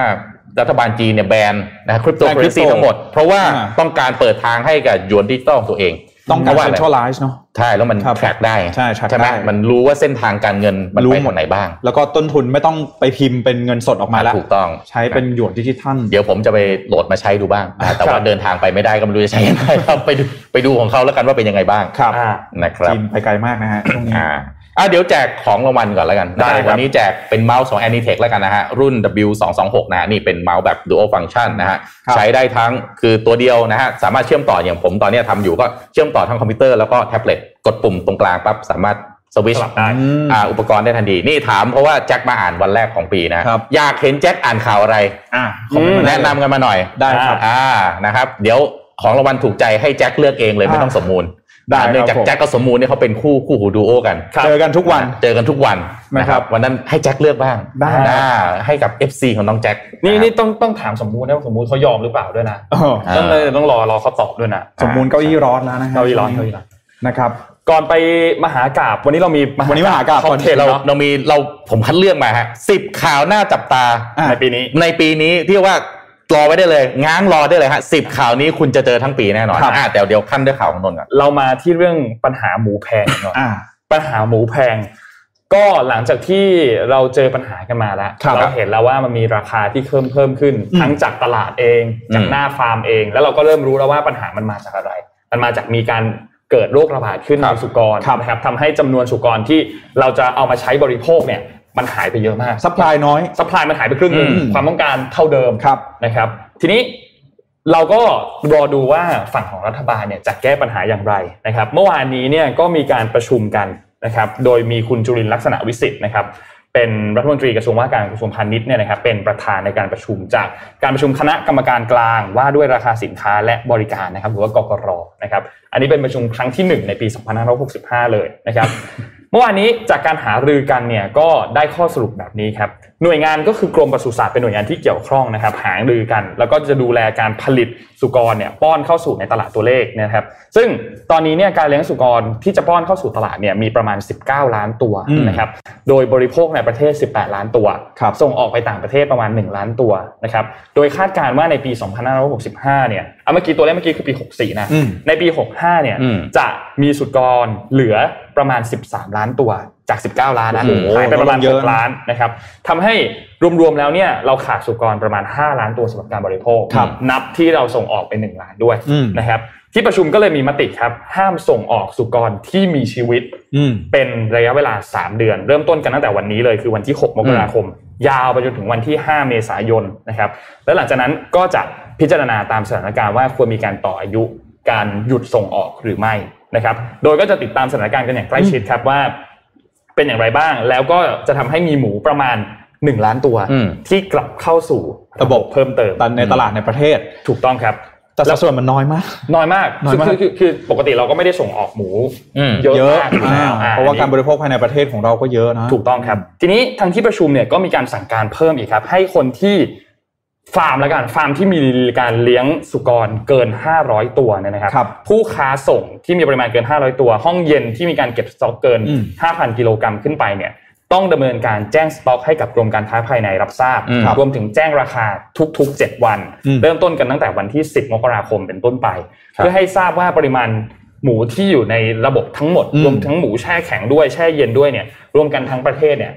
มีจำนวนเท่าไหร่อืมเพื่อจะได้รู้ว่ามันมีจำนวนเท่าไหร่คือ measure ก่อนครับจะได้รู้ว่าจะจัดการ manage มันยังไงนะครับรวมถึงมีการแก้ไขปัญหาร่วมกันกับกรมปศุสัตว์แล้วก็หน่วยงานอื่นๆที่เกี่ยวข้องต่อไปนะครับครับซึ่งก็แน่นอนว่ามันไม่มีทางที่จะได้ตัวเลขที่เป๊ะที่สุด แต่อืมเขาก็ต้องการอืมให้ได้ตัวเลขที่อย่างน้อย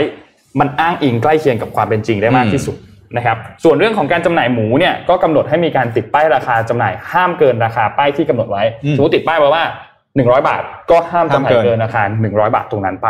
นะครับแล้วก็จะมีการพูดคุยกันมีการบังคับใช้กฎหมายการขายเกินราคาการเข้าขายค้ากำไรเกินควรก็ตามแต่ที่ประชุมที่เขาพูดคุยกันนะครับ แล้วก็ส่งเสริมให้มีการอืมเลี้ยงสุกรเพิ่มเติม เพื่อให้สามารถที่จะมีหมูกลับเข้ามาสู่ในระบบครับเพียงพอ นอกจากนี้ธนาคารทกสเองเนี่ยเขาก็มีการเติมเงินเข้าไป 300 30,000 ล้านบาทนะครับเป็นแรงพื่อผลักทางการเงินถูกต้องหนุนการเลี้ยงสุกรแล้วก็เพิ่มผลผลิต อาหาครัรบสัตว์ด้วยนะครับ ก็จะมีสินเชื่อสานฝันสร้างอาชีพนะครับอืมมีสินเชื่อ food safety มีสินเชื่อเอ่อเสริมความแข็งแกร่งของ SME เกษตรนะครับครับก็จะมี 3 ตัวเนี้ยหลักๆ ในงบประมาณอืม30,000 ล้านบาทนะครับ เพื่อเพิ่มปริมาณสุกรให้ออกสู่ตลาดอืมมากขึ้น คือต้องบอกอย่างนี้ก่อนว่าเอ่อ ปัญหาราคาเนื้อหมูแพงเนี่ยมันเป็นปัญหาที่เกิดจาก supply อืมเพราะฉะนั้นเวลาเราแก้เนี่ยเราก็ต้องไปแก้ที่ supply ถูกต้องถูกต้องไหมฮะพอ supply มันลดลงดีมานมันเท่าเดิม เพราะฉะนั้นแล้วราคามันก็ดีดไปสูงใช่ไหมครับครับ แต่สิ่งที่เกิดขึ้นเลยก็คือว่า เนื้อหมูเนี่ยนะครับถ้าเราเทียบกับผักชีเอาแบบนี้แล้วกันย้อนสักนิดหนึ่งนะฮะผักชีเนี่ยปลูกนะครับไม่เกิน 2 สัปดาห์ได้ผลผลิตแล้วอืมนะครับอ่าระยะเวลาเนี่ยประมาณสัก 2 สัปดาห์แป๊บเดียวได้ ปัญหาแล้วก็สามารถแก้ไขได้นะครับอืมไปเร่งการปลูกหรือว่ามีการนำเข้าเพิ่มเติมมาอะอันเนี้ยแป๊บเดียวเดือนหนึ่งหายนะครับผักชี แต่หมูเนี่ยยังต่ำหกเดือนนะฮะครับอืมหมูหนึ่งตัวกว่าที่จะพร้อมขายอืมพร้อมนำมาชำแหละได้เนี่ยนะครับ ใช้เวลาอย่างน้อยๆหกเดือน ปัญหาตอนนี้ก็คือว่าสป라이มันน้อยลงมากนะครับ แล้วก็เกิดจากเอ่อโรคระบาดด้วย เวลาที่เกิดโรคระบาดแบบนี้เนี่ย มันไม่ได้เพียงแค่ว่า ผู้ประกอบการเนี่ยเขาผลิตหมูได้น้อยลงอย่างเดียว แต่ว่าบางรายเนี่ยพอเขาเจอปัญหาแบบนี้มากๆเนี่ยเขาก็เปลี่ยนไปทำอย่างอื่นฮะใช่รายย่อยรายกลางแบบเนี้ยแทนที่เขาจะเลี้ยงหมูต่อไปเขาก็เปลี่ยนหันไปทำอย่างอื่นเพราะฉะนั้นแล้วเนี่ยธ.ก.ส.ก็ต้องมีสินเชื่อมาจูงใจให้กับเกษตรกรพยายามที่จะคงการเลี้ยงหมูเอาไว้ เพื่อที่อืมว่าในอนาคตในช่วงระยะเวลาต่อไปข้างหน้าอีกประมาณสัก 6 เดือนเนี่ย supply ก็มีการคาดหวังว่าจะกลับมาอยู่ในระดับที่เท่าเดิม ถึงจะสามารถช่วย บรรเทาในเรื่องของราคาได้จริง ๆ ปัญหาเนี่ยพวกเราเนี่ยไม่ได้เดือดร้อนหรอกนะครับเราสามารถเปลี่ยนไปทานเนื้อไก่เนื้อปลาอะไรก็ได้ ซึ่งจริงๆเราต้องบอกว่าราคาขึ้นหมดนะอืมในภาพรวมนะในใช่ภาพฮะรวมราคาขึ้นหมดแต่ว่าผู้ที่จะได้รับผลกระทบจากราคาเนื้อหมูเลยคือผู้ที่ประกอบการที่เกี่ยวข้องกับเนื้อหมูโดยตรงอย่างเช่น เขียงนะอืมหรือว่า farmerเราก็เดือดร้อนฮะเกษตรกรชาบูสุกี้ใช่ปรับราคาขึ้นฮะฮะนะฮะมก็คือนี่แหละฮะคือปัญหาเพราะฉะนั้นแล้ว ถ้าเกิดว่ามันไม่ได้รับการแก้ไขในโดยเร็วเนี่ยสุดท้ายแล้วคนที่จะต้องมารับภาระตรงนี้ก็อาจจะต้องเป็นประชาชนนี่แหละฮะอย่างอืที่มพี่โทมัสบอกเลยเนาะเรื่องของราผมบคาอกที่มาค่อหรที่มาที่ไปมันมันมันไอ้ supply ขาดเนี่ยนะครับมันเกิดจากโรคก่อนใช่พอมีโรคปั๊บเนี่ยนะฮะก็เกิดการตื่นตระหนกอืมตามมาพอตื่นตระหนกตามมาเกษตรกรก็รีบขายหมูเป็นเขาเรียกหมูเป็นนะครับรีบขายออกไป พอขายออกไปเนี่ยเวลาดูไออาหารเนี่ยนะเขาเรียกว่าต้องดูทั้ง supply chain อ่านะภาษาอังกฤษก็คือเขาแบบดูเป็น integration ครับต้นน้ำเนี่ยคือหมูเป็นพ่อพันธุ์แม่พันธุ์ใช่ไหมฮะพอมันขายออกไปปั๊บเนี่ยปลายน้ำใช่ไหมไอ้กลางน้ำเนี่ยมันมันก็คือพวกโรงเชือดต่างๆเขาก็มีอยู่ของเขาแบบนั้นอยู่แล้วนะ gap ตอนเนี้ยไอ้ gap ของโรงเชือดเนี่ยมันไม่ใช่ปัญหาอืมปัญหามันคือไอ้ supply ต้นน้ำนะครับพอ supply ต้นน้ำมันมีไม่พอเพราะเกษตรกรเขาเร่งขายไอ้สุกรเป็นออกไปจากฟาร์มให้เร็วที่สุดเนี่ย ปลายน้ำก็ไม่มี supply อืมไม่มี supply แต่อะไรฮะ demand มันยังมีอืมมันยังคงอยู่ คนไม่ได้กินลดลง กินเพิ่มขึ้นด้วยใช่ซ้ำนะฮะยิ่งล็อกดาวตรุษจีนน์เราด้วยยิ่งกินหนักเออตุดเดี๋ยวตุดจีนเนี่ยตรุษจีนเดี๋ยวยิ่งหนักเลยหนักนะเลฮะยครับอันนั้นก็ต้องจับตาดูว่าจริง ๆ แล้วเนี่ยเราก็อยากเห็นนะเอ่อพาณิชย์นะฮะเกษตรครับ ต้องออกมามากกว่านี้ไหมอืมนะตอนนี้ก็เห็นว่ามีออกมาสั่งการให้กรมปศุสัตว์นี่แก้ปัญหา เพราะว่าปัญหาตอนนี้มันเกิดขึ้นในฟาร์มครับนะครับฟาร์มคือหมูเนี่ยเกษตรกรไม่มั่นใจกลัวว่าเดี๋ยวเลี้ยงเอาไว้ป่วยเกิดโรคขึ้นมาอืมกับพังเลยที่นะลงทุนไอ้ที่เลี้ยงไปเลี้ยงมาเองลงทุนไปเนี่ยมันพังเลยอืมนะครับก็เร่งขายอย่างน้อยเนี่ยครับ panic sell อ่าขายไปก่อนได้เสียราคาไม่เป็นไรอย่างน้อยไม่ต้องได้ทุนคืนได้ทุนคืนบ้างก็ยังดี นะฮะแต่อันนี้ก็เรียกว่าเรื่องโรคเนี่ยเป็นประเด็นใหญ่ใช่แต่หลังจากนี้นะครับคือสิ่งที่มันจะเกิดขึ้นใน cycle ของหมูเนี่ยอีกสองสามปีนะฮะเดี๋ยวหมูล้นถูกจนเกษตรกรขาดทุนใหม่อีกมันเป็นแบบนี้นะไอ้ไอ้ cycle ของอาหารเนี่ยมันมักจะแบบนี้โดยเฉพาะหมูอืมมักหมูยางเนี่ยมักจะเป็นแบบนี้อืมนะครับอะว่าแล้วเราก็เข้าสู่ช่วงของอ่าการนะครับข่าวหน้าจับตาสิบครับหัวข้อสิบข่าวหน้าจับตาดูในปี 2022 ที่อืมทุกๆท่านเชื่อว่า หนีไม่พ้นแน่นอนนะฮะถ้าฟังข่าวไม่ว่าจะสื่อไหนก็ตามสิบหัวข้อข่าวนี้ครับ คือสิ่งที่จะต้องทดเอาไว้เลยว่า มันจะมีผลกระทบกับชีวิตเราไม่มากก็น้อยนะฮะอะไปข่าวแรกคืออะไรครับ ข่าวแรกครับคือเรื่องของสถานการณ์คาบสมุทรไครเมียครับอ่าก็คือการความขัดแย้งกันของยูเครนแล้วก็รัสเซียใช่ครับซึ่งไม่ได้มีแค่ยูเครนและรัสเซีย แต่มีสหรัฐเข้ามามีส่วนร่วแน่มนอนด้วยตัวแปรใหญ่นะฮะเพราะว่ากองทัพ ของรัสเซียเนี่ยเขาหยุกบุกประชิดชายแดนยูเครนครับนะฮะซึ่งอันนี้ผมมีมหากราบเดี๋ยวผมจะเอามาเล่าให้ฟังอีกทีหนึ่งนะฮะประเด็นก็คือ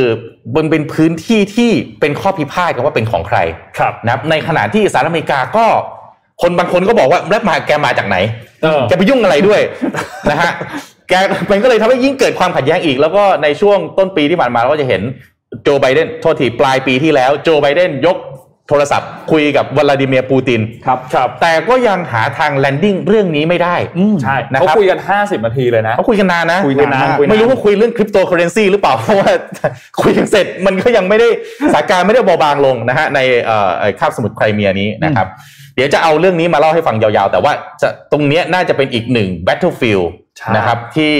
ต้องจับตาดูเลยว่า ถ้าเกิดเหตุเปรี้ยงปร้างขึ้นมาเนี่ย มันกระทบเศรษฐกิจไงฮะครับถูกไหมครับ มีใครปืนลั่นสักนิดนึงเนี่ยอย่าคิดว่าโอ้มันอยู่ไกลเราไม่ใช่นะฮะมันจะกระทบต่อเซนติเมนต์ทางการลงทุนแน่นอนครับนะครับครับคือเล่าให้ผู้ฟังฟังแบบนี้ว่าอืมเรื่องนี้เนี่ยมันเป็นปัญหาของยูเครนกับรัสเซียแหละอืมอย่างที่ทุกคนทราบแต่ว่ายูเครนเนี่ยเป็นพันธมิตรที่ดีมากกับสหรัฐครับนะครับ นั่นก็หมายความว่าถ้าหากว่ารัสเซียจะทำอะไรยูเครนปุ๊บอืมสหรัฐเองก็ไม่ยอมเหมือนกันอืมในฐาครันะบประเทศพันธมิตรนะครับ ซึ่ง ก่อนหน้านี้เขามีการพูดคุยกันระหว่างปูตินกับอืมโจไบเดนใช่ไหมครับอันเนี้ยพูดคุยกันละ 50 นาทีครับแล้วคำตอบที่ได้ออกมาก็โอเค เดี๋ยวก็จะไปพูดคุยกันต่อครับซึ่งในเดือนนี้เนี่ยเขาจะเจอกันอีกหลายครั้งเหมือนกันอืมประมาณวันที่ตั้งแต่วันที่ 10 เป็นต้นไปจนถึงประมาณวันที่ 13 14เนี่ยครับก็จะมีการพูดคุยกันอีกหลายแมตช์เหมือนกันอืมทีนี้มันมีเอ่อข้อความอันหนึ่งที่ทางทำเนียบขาวเนี่ยเขาเปิดเผยมา เป็นการพูดคุยกันระหว่างโจไบเดนกับครับวลาดิเมียร์เซเลนสกี้ซึ่งเป็นประธานาธิบดีของยูเครนนะครับเขาก็พูดคุยกันเมื่อวันอาทิตย์ที่ผ่านมา บอกว่าทางด้านของสหรัฐแล้วก็ชาติพันธมิตรเองเนี่ยจะตอบโต้อย่างเด็ดขาดแน่นอนถ้าหากว่ารัสเซียมีการลุกลามเข้ามาในยูเครนนะครับแล้วก็ตอกย้ำว่าอันเนี้ยคือจุดยืนที่สำคัญของสหรัฐอืมอเมริกา ต่อสถานการณ์ตึงเครียดระหว่างรัสเซียกับยูเครนอืมณขณะตอนนี้นะครับซึ่งต้องบอกว่าการพูดคุยกันของ โจไบเดนกับเซเลนสกี้เนี่ยเพิ่งเกิดขึ้นไม่นานเองครับอืมสองวันหลังจากที่ทางด้านปูตินกับโจไบเดนพูดคุยกันนะครับครับเพราะฉะนั้น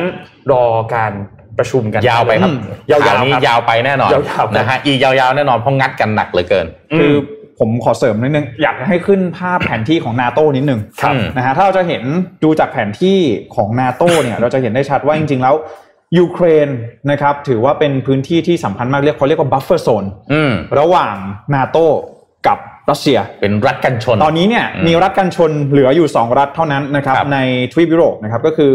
เบลารุสอืมกับยูเครนที่ยังไม่ได้เข้าร่วมเป็นสมาชิกของนาโตอันนี้จะเป็นเรื่องของภูมิรัฐศาสตร์ครับจริงๆแล้วในยูเครนเนี่ยประชากรที่อยู่แถบฝั่งชายแดนที่ติดกับรัสเซียเนี่ยก็ส่วนใหญ่เราจะนิยมรัสเซียซะมากกว่า ขณะที่ประชากรที่อยู่ในฝั่งตะวันตกก็จะมีการฝักใฝ่ไปทางครับด้านของชาติตะวันตกมากขึ้นอืมนั่นเอง อันนี้ก็เป็นอีกเรื่องหนึ่งที่รัสเซียเองก็พยายามจะหาทางครับเข้ามาเอ่อแทรกแซงเรื่องของความอืมขัดแย้งภายในประเทศของยูเครนด้วย แล้วก็เลยครับทำให้สถานการณ์ชายแดนตอนนี้ที่ยูเครนกับรัสเซียเนี่ยตึงเครียดมากๆจริงๆเราต้องบอกว่า frontline ตอนเนี้ยอืมเหมือนเป็นสงครามแบบเต็มจะรูปย่อยแล้วนะใช่อ่าเพ ราะเบลารุสก็ก็เดือดเบลารุสก็ก็เดือดมานานมากตั้งแต่ปีที่แล้ว คือที่บอกว่าเดือดจริงๆเนี่ยเพราะว่าบริเวณชายแดนตรงนั้นเนี่ยมีทหารรัสเซียอยู่อย่างน้อยคือหนึ่งแสนรายใช่อืมหนึ่งแสนนะหนึ่งแสนอืมรายที่อยู่เยอะตมากตรงชายแดนยูเครนตรงนั้นเนี่ยใช่นะครัรับเพราะฉะนั้นก็มีมีข้อมูลจากหน่วยข่าวกรองของสหรัฐที่ออกมาด้วย เป็นผลการศึกษานะครับเขาคาดการณ์ว่ารัสเซียอาจจะเริ่มโจมตียูเครนเนี่ยในช่วงต้นปี 2022 นี้ด้วยอืมแต่ทีนี้เขามีการพูดคุยกัน 3 งานครับในช่วงต้นเดือนนี้ เริ่มต้นกันตั้งแต่วันที่ 10 มกราคมอืมนะครับไปพูดคุยกัน แล้วก็การเจรจาระหว่างรัสเซียกับนาโตในวันที่ 12 มกราคมอืมแล้วก็นอกจากนี้ในช่วงเอ่อต้นเดือนก็จะมีการเจรจาทางการทูตระหว่างสหรัฐแล้วก็รัสเซียนำโดยรัฐมนตรีกระทรวงว่าการครับต่างประเทศด้วยอืมก็คือคุณเวนดี้เซอร์แมนนะครับแล้วก็ช่วงปลายเดือนจะมีการพบปะหารือกันที่เจนีวาสำหรับเจ้าหน้าที่รัสเซียและก็สหรัฐอีกครั้งโอ้ด้วยเดือดเดือดเดือนนี้แนยาวๆครับยาวไปฮะอันรัสนี้เซียแล้วก็รัสเซียก็จะเอาข้ออ้างนี้มาพูดา อยู่แน่นอนอยู่บนโต๊ะเจรจาแน่นอน อืมอืมโอเค อันนี้ข่าวที่หนึ่งข่าวนี้แค่นะข่าวที่หนึ่งเท่านั้นก็ติดต่อยาวข่าวที่หนึ่งนี่เดี๋ยวเท่านั้นคุณผู้ฟังอย่าลืมแชร์นะเห็นตอบกันมาเยอะแยะเลยครันะบอย่าอย่าลืมแชร์ไลฟ์ด้วยนะฮะเดี๋ยวจะลืมแชร์กันนะฮะอะไปข่าวที่สองฮะ เป็นข่าวอะไรฮะ ข่าวที่สองครับไต้หวันไหมอ่า ประเด็นไต้หวันจีน ไต้หวันจีน ซึ่งเป็นประเด็นของไต้หวันจีนแหละโอ้โหแต่มีอเมริกาด้วยอ่าแล้วอเมริกานี่เขาเป็น เขาต้องมีเอี่ยวนะเขาเขาเขาเขามีส่วนร่วมเยอะคือนะคืออย่างนี้ต้องบอกว่าอเมริกาเนี่ยตั้งแต่ถ้าย้อนกลับไปที่ผมเคยเอามหากราบนะฮะอืมไต้หวันจีนอเมริกามาเล่าให้ฟังเนี่ยครับในยุคที่อเมริกาผงายขึ้นมาเนี่ยเขาก็ถือว่าเขาเป็น New World Order อ่าใช่นะฮะใช่หลังจากที่ยุโรปเนี่ยเรียกว่าถดถอยลงไปแล้วกัน หลังจากนะฮะยุค colon- เอ่อ colonization อ่าผ่านมามันเป็นยุคของอเมริกาอย่างถูกต้องแท้จริงและ cold war ต่างใช่พอสหรัฐอเมริกาขึ้นมาเขาก็ New World Order เพราะฉะนั้นอะไรที่มีความผิดพลาดมีข้อผิดพลาดเนี่ยเขาต้องแสดงออกอ่าแต่ที่แน่ๆที่แจ็คพูดเนี่ย ถูกต้องเลยฮะด้านตะวันออกของจีนเนี่ยมันเป็นทางออกทางเดียวของเขาๆใช่นะเพราะฉะนั้นเนี่ยเอาง่ายๆเลยฮะเอาเรือลบไปปิดไว้ซะหน่อยปั๊บจีนนี่หายใจไม่ออกเลใช่ยนะครับเพราะฉะนั้นจีนก็เลยพยายามที่จะทำอะไรนะเอ่อไอ้เส้นทางรถไฟอะไรออกไปทางไปทางเอ่อตะวันตกของเขาเส้นทางสายไหมแทนใช่ แต่อีกตัวแปรหนึ่งเลยก็คือเรื่องของไต้หวันเนี่ยมันมีเรื่องเซมิคอนดักเตอร์อ่าที่สหรัฐอเมริกาเนี่ยเราว่าถ้าไต้หวันไม่ผลิตเซมิคอนดักเตอร์ให้อเมริกาง่ายๆแบบนี้นะ พังทั้งพังทั้งระบบเหมือนกันครับครับ เพราะฉะนั้นอเมริกาก็ยอมไม่ได้อืมนะฮะเพราะฉะนั้นอันนี้จับตาดูเลยว่า จีนอเมริกาไต้หวันปีนี้หนักแน่นอนอืมเพราะว่าไต้หวันเองเนี่ยถ้าพูดก็พูดนะฮะประชาชนก็สนับสนุนรัฐบาลในระดับหนึ่งเลยนะอืมรัฐบาลนายไช่อิงเหวินเนี่ยมีอุดมการณ์ชัดเจนคือต้องการให้ไต้หวันมีเอกราชครับอืมประกาศแยกตัวจากจีนอืมในขณะที่จีนถ้าชัดเจนเหมือนกันจีนเดียวอ่า ไต้หวันถือเป็นส่วนหนึ่งของจีนครับเพราะฉะนั้นมันอยู่คนละสเปกตรัมเลยอะครับนะครับ ก็อันนี้น่าจะเดือดไม่รู้อันไหนเดือดกว่ากัน ระหว่างรัสเซียยูเครนครับแล้วก็ไต้หวันจีนอืมครับหนักทั้งคู่หนักทั้งคู่ต้องดูเลยนะฮะนะครับเองของไต้หวันอ่าซึ่งเรื่องไต้หวันเนี่ยดูกันยาวๆ ยาวหลักปีเลยนะครับเป็นแบบว่าปีสองปีไม่รู้จะจบหรือเปล่าด้วยนะครับใช่เรื่องนี้ใช่ครับอะเราไปหัวข้อต่อไปเรื่องอะไรฮะอ่าสตาร์ทอัพรายใหญ่ที่จะเข้า IPO ครับปีนี้เนี่ยเราจะเห็นสตาร์ทอัพหลายรายนะครับ ที่น่าจะเอ่อเอ่อมูลค่าสูงๆ อย่าง Stripe อย่างเงี้ยเป็นต้นนะครับ หรือตีตีนะฮะที่เป็นแอปคล้ายๆ Uber นะใช่เรื่องของจีนนะฮะที่อาจจะเอ่อเข้า IPO ปีนี้น่าจะเยอะเลย เพราะว่ายังอยู่ในกระแสของการล็อกดาวน์อะอ่ามันยังมีกระแสแบบนั้นอยู่ซึ่งก็จะทำให้เอ่อมูลค่านะตลาดจะให้มูลค่ากับบริษัทเทคเนี่ยค่อนข้างสูงนะครับเพราะฉะนั้นก็เป็นโอกาส แล้วก็ถ้าไปเดี๋ยวอันนี้เนี่ยพี่ทำแยกไปอีกมหากราบหนึ่งอ่าโอเคเราจะคัดเลือกฮะสิบ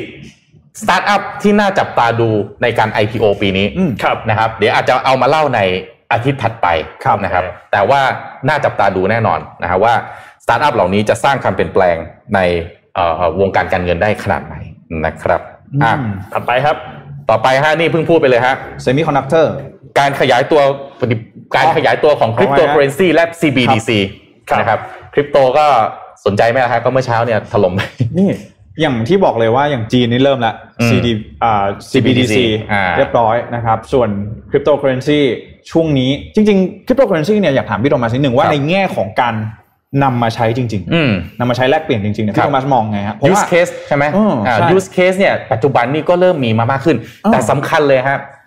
การมาถึงของ Metaverse อืม น่าจะทำให้คริปโตเคอเรนซีเนี่ยมีบทบาทมากมีขึ้นบทบาทมากขึ้น ต้องบอกว่าคริปโตเคอเรนซีเนี่ยมันเป็นส่วนหนึ่งของสิ่งที่เรียกว่า tokenomics ครับนะครับ NFT อ่าอ่าไอ้พวกเนี้ยที่มันกำลังมาเนี่ยนะฮะมันทำให้สกุลเงินเอ่อเงินที่เป็นเงิน fiat ครับภาษาเขาเรียกเงิน fiat คือเงิน US ดอลลาร์เงินบาทเงินหยวนเนี่ยนะฮะครับมันพอเอาไปใช้ในโลกไซเบอร์มันใช้ไม่ได้จริง ๆอะอืมคุณจะไปโอน คุณต้องโอนนอก นอกแพลตฟอร์มครับอ่าใช่ไหมแต่ถ้าคุณอยู่ในแพลตฟอร์มเนี่ยคุณก็ต้องไปใช้สกุลเงินของเขาอะอืมแต่ว่าถ้าคุณเข้าไปในโลกของ Metaverse อย่างเอ่อ Decentraland Sandbox เนี่ยครับคุณก็ต้องใช้สกุลเงินเขาเพราะฉะนั้น use case มันมีมากขึ้นอืมในขณะเดียวกัน CBDC เนี่ยก็เป็น Central Bank Digital Currency เนี่ยนะฮะก็อย่างรัฐบาลจีนเนี่ยชัดเจนมากผลักดันอืมตอนนี้มันเป็นแค่ว่ามันมีอันหนึง decentralized อ่าก็คือคริปโตครับทั้งหลายกับ centralized คือ CBDC สองโลกนี้พยายามแข่งกันแต่สังเกตไหมฮะแจ็คนนท์ทุกอย่างมันก็อยู่บนไซเบอร์อยู่ดีอะอ่ามันไม่ใช่เงินแบบนับแบงค์แบบเมื่อก่อนแล้วนะครับ เพราะฉะนั้นเนี่ยก็น่าจะมาแน่นอนนะฮะในข่าวเกี่ยวกับคริปโตเคอเรนซีแล้วก็เรื่องของ CBDC ในในปีนี้ แสดงว่าตัวแปรสำคัญเลยก็คือเรื่องของ Metaverse น่าจะเป็นอีกอ่าตัวแปรสำคัญ ที่ที่เราต้องดูว่าถ้าหากว่า Metaverse มีการขยับอะไรที่สำคัญขึ้นมาเนี่ยใช่แสดงว่ามันจะขึ้นอยู่กับเลยว่าคริปโตเคอเรนซีกับเอ่อ CBDC เนี่ยอืม แบบไหน คืองี้คืองี้ไอ้คริปโตเคอเรนซีหรืออะไรที่มันเป็นไซเบอร์นะครับมันมีสิ่งที่เรียกว่า network effect อ่านะครับ network effect คืออะไรครับ ยิ่งมีคนใช้มากขึ้นยิ่งมีมูลค่าเอาง่ายๆอ่าครับอ่าคือโปรแกรมบางโปรแกรมดีมากๆเอา Facebook ดีมากๆเลยมีนนท์ใช้อยู่คนเดียวเนี่ยมีมูลค่าไหมไม่มีเลยไม่มีเพราะโดนใช้คนเดียว แต่ว่าพอคนใช้สักพันล้านคนเนี่ยโอ้โหมูลค่ามันมหาศาลแบบเดียวกันฮะคริปโตเคอเรนซีถามว่าตอนนี้กระเป๋าเงินดิจิตอลเพิ่มขึ้นมากขนาดไหนครับนะครับเอ่อ มีเหรียญที่ถูกมิ้นท์ออกมาบ่อยมากขึ้นแค่ไหนอืมโลกไซเบอร์มันเติบโตมากขึ้นแค่ไหนเมตาเวิร์สถูกเอ่อกลายเป็นกระแสหลักมากแค่ไหน นี่คือ network effect ทั้งนั้นครับยิ่งมี network effect สกุลเงินต่างๆ เหล่านี้ครับ มันมี use case มันมีความสามารถในการเอ่อก่อให้เกิดการ transfer เนี่ยภายใต้ต้นทุนและก็ระยะเวลาที่มัน effectiveness มันอืมสูงกว่าอืมเงินเฟียสเงินแบบปกติทั่วไปใช่นะครับ เพราะฉะนั้น ผมว่าพี่ว่านะส่วนตัวของพี่นะครับพี่ว่าแบงค์ทุกแบงค์แล้วก็ธนาคารกลางทุกประเทศทั่วโลกรู้อยู่แล้วว่ามาแน่นอน มาแน่นอน แต่ว่าจะ regulate มันอย่างไรอืมนะฮะประเทศเราตอนนี้เริ่มเริ่มโดนภาษี ผมว่าอุปสรรคหลักๆของเอ่อ CBDC เนี่ยคือเรื่องของ coordination ไหมฮะการร่วมมือกันระหว่างประเทศ มันอืมอาจจะเหมือนบางประเทศเนี่ย ถ้าหากว่ามี โครงสร้างพื้นฐานที่ยังไม่รองรับเรื่องของสกุลเงินดิจิทัลได้อืมการโอนเงินระหว่างประเทศอะไรเนี่ยครับก็อาจจะยังทำได้ยากเนาะเอออ่าถ้าเทียบกับใช่คริปโตเนี่ยคริปโตทำได้เลยนะอ่าถูกไม่ต้ต้อองงไม่ต้องยุ่งยากอะไรมากถูกต้องมี wallet to wallet นี่ได้เลยใช่ครับอะข่าวต่อไปครับ อันนี้อีเวนต์ระดับโลกครับเขาว่ากันว่าเป็นอีเวนต์ที่ใหญ่ที่สุดนะฮะก็คือ FIFA World Cup 2022โอ้ที่กาตาร์อ่าบอลโลกบอลโลกเขาบอกสนามบอลติดแอร์ นี่อยากเห็นมากเลยตอนนี้ทั้งโลกอยากเห็นสนาแล้มบอลติดแอร์แล้วว่ากาตาร์จัดยังไงใช่อากาศมันร้อนมาก อากาศร้อนมากที่กาตาร์เพราะว่าว่าองศาอันนี้ถือว่าเป็นฟุตบอลโลกครั้งแรกในประวัติศาสตร์นะฮะที่จัดที่ในกลุ่มประเทศอาหมิดรัเดิบลอีสในมิดเดิลอีสอ่านะฮะคนก็สงสัยมากว่าแล้วจะจัดยังไงฮะมันจัดได้จริงๆเหรอร้อนมาก วิ่งไปนี่ไม่หอบแดดตายก่อนใช่ไหมนักบอลนี่ค่าตัวแพงๆนั่นนะฮะครับขนาดจัดที่ที่จำไม่ได้ว่าที่ไหนนะที่จะแอฟริกาใต้หรือเปล่าที่ต้องมี water break อ่าอ่าใช่ใช่เตะใช่เตะไปประมาณสัก break ยี่สิบกว่านาทีปุ๊บต้องพักเด็กกิกินนน้ำน้ต้องำอ่าอ่าแต่ว่าเพราะอะไรคิดว่าเอ่อถ้านักบอลไทยเราได้ไปนี่ไม่ใช่ปัญหานะครับเพราะว่าไม่ใช่เตะบอลกลางแดดเราเลยครับตั้งแต่ผมว่าตั้งแต่เจ็ดแปดขวบอะเตะอยู่กลางแดดนะฮะอ่าเพราะฉะนั้นรอดูฮะปีนี้ฟุตบอลโลกนะโอ้ครับน่าจะสนุกนะ แต่ก็น่าคิดเหมือนกันนะ จะได้จัดเปล่า อ่าเอาก็มีลุ้นเหมือนกันมีลุ้นว่าจะแบบเจอแบบโอลิมปิกหรือเปล่า ครับโอไมครอนมันจะแบบรุนแรงระบาดรุนแรงสุดท้าย จัดไม่มีคนดูไหมอืมเป็นไปได้หรือเปล่า แต่เชื่อว่ากาตาร์เขาคงไม่ค่อยจะขาดทุนเขาคงไม่ค่อยอะไรเท่าไหร่เขาเขาจัดรวยมากักนช่วงปลายปีปลายปีปลายปีใช่ปลายปี เริ่มต้นน่าจะไปปลายเดือนพฤศจิกาประมาณอ่านี้น่าเอ๊ะจะอยู่ตัวอักษรต่อไปหลังจากโอเป็นตัวอะไรฮะเผื่อจะได้เล็งไว้ก่อนสายพันธุ์ต่อไปหลังจากโอครับไมผมครอนให้พอดีกว่าจะเป็นอะไรฮะพอดีกว่าฮะพอดีกว่านะให้โอเป็นโอเป็นสายพันธุ์สุดท้ายดีกว่าเออครับครับ อ่าไปต่อครับ ข่าวต่อไปครับ ที่จับตาดูแน่นอนนี่ อ่าอ๋อเลือกตั้งผู้ว่ากรุงเทพมหานครโอ้นี่รูปนี้ไม่อัปเดตนะฮะ ขวาบนไม่ลงแล้วนะไม่ลงนะอ่ารุ่นนี้ไม่อัปเดตรุ่นนี้ไม่อัปเดตขวาบนไม่ลงแล้วนะครับไม่ไม่เป็นไรบนไม่ลงผู้ว่าถอยแล้วครับ ถอยแล้วถอยแล้วนะฮะอ่าแต่นู้นอันเนี้ยน่าจะเป็นอะไรนะเป็นรูปแบบที่เราน่าจะเห็นไปเรื่อยๆครับ มีคนมาประกาศตัวประกาศเสร็จเอ๊ะไม่เอาดีกว่า ถอนตัวไหมแล้วก็มีคนใหม่ประกาศตัวเข้ามานะครับ เลือกตั้งผู้ว่ากทมเขาก็บอกว่าน่าจะอยู่ภายใน ครึ่งปีแรกใช่ไหมครึ่งปีแรก แต่แต่ว่าตอนนี้ยังไม่ประกาศเออเขาบอกไกลจังเลยอะกลางเดือนเออกลางปีโหเอาจริง ๆ นะ การเลือกตั้งเนี่ยนะฮะให้เวลาสักห้าหกเดือนนี่ยังน้อยไปเลยนะ ใช่ใช่น้อยมากใช่นะฮะเพราะว่ามันต้องทำอะไรเยอะมากนะฮะต้องต้องมีแคมเปญต่างๆนะโอ้โหต้องหาเสียงอีกทีมงานอีกอะใช่ฮะใช่ไหมคุณต้องมีทีมงานต้องหาเสียงต้องอะไรอู้มันอะก็น่าลุ้นนะฮะตอนน่านี้ล่าสุดเนี่ย ใครไปขึ้น BTS วันนี้นะฮะลองสังเกตดูนะฮะอาจจะเจอดรเอเอาอีกแล้วเหรอฮะเยอะมากขึ้น BTS แล้วครับ ตอนนี้ดรเอนะฮะเยอะมากอือหือพี่เป็นเป็นเป็นคนที่ PR เก่งมากพีอาร์เก่งไหม PR เก่งมากใช่ครับอยากรู้เลยว่าใช้งบ PR เท่าไหร่อะเพราะว่าน่าจะเยอะมากอะเพราะว่าเราเห็นแทบทุกที่เลยเนาะอ่าแต่แต่ว่าต้องต้องต้องต้องชมหนึ่งอย่างฮะเพราะว่าพรรคพรรคประชาธิปัตย์เนี่ยครับเป็นพรรคที่เตรียมการเรื่อง PR มาค่อนข้างดีครับอืมหนึ่งเลยคือ วันที่มีการเปิดตัวผู้สมัคครัรบก็คือดรเอเนี่ยนะครับ ในวันนั้นเนี่ยยังไม่มีใครยังไม่มีใครเห็นอะไรเลยนะอืมแต่พอจบงานพูดนั้นเสร็จปุ๊บ ขึ้นหมดเลย ตามตึกต่างๆ โฆษณาต่างๆ ขึ้นพรึบพร้อมกันหมดเลย ซึ่งเร็วมากนะวันนั้นเลย ก็ถือว่าเขาก็เตรียมตัวมาเขามีประสบการณ์อ่ามีประสบการณ์ประสบการณ์ก็คือมีประสบการณ์จากที่สจรแล้วครับนะฮะแต่แล้วเป็นเป็นอาณาจักรนะครับขยายวงตอนนั้นเป็นอาณาจักรเลยนะครับ ซึ่งเรื่องหนึ่งที่เชื่อมกันกับเรื่องของการเลือกตั้งผู้ว่าเนี่ยอืมก็คือการเลือกตั้งสนามเล็ก สนามใหญ่ คือการเลือกตั้งสสอืมก่อนที่จะไปถึงการเลือกตั้งผู้ว่าอืมเร็วที่สุดตอนนี้ที่กำลังจะมาถึงเนี่ยคือการเลือกตั้งเขตเก้า ก็คือหลักสี่หลักสี่อ่าซึ่งสรุปแล้วเนี่ยเมื่อวานนี้ทางด้านคุณองค์อาจคล้ามไพบูลย์ซึ่งเป็นรองหัวหน้าพรรคประชาธิปัตย์เนี่ยเขาก็ออกมาให้สัมภาษณ์แล้วว่าพรรคประชาธิปัตย์เนี่ยไม่ได้ส่งผู้สมัครในเลือกตั้งซ่อมครั้งอ๋อไม่นี้ส่งเหรอไม่ส่งอืมสรุปว่าไม่ส่งนะครับ นั่นหมายความว่าก็จะมีทางพรรคก้าวไกลอืมมีทางพรรคเพื่อไทยอืมมีพรรคพลังประชาพลังประชารัฐอืมหลักๆ นี่คือตัวแปรหลักๆสามอืมตัวแปรหลักๆที่คือที่ส่งคือต้องบอกว่าเขตหลักสี่เนี่ย ประชาธิปัตย์เนี่ยไม่ไม่น่าส่งอยู่แล้วอืมยิ่งเป็นเลือกตั้งซ่อม เพราะว่าอืจมริงๆแล้วเป็นเขตเพื่อไทยมาก่อน อืมอืมแต่ว่ารอบล่าสุดโดนคุณศิระแซงไปถูกต้องนะฮะแล้วก็รอบนี้เนี่ย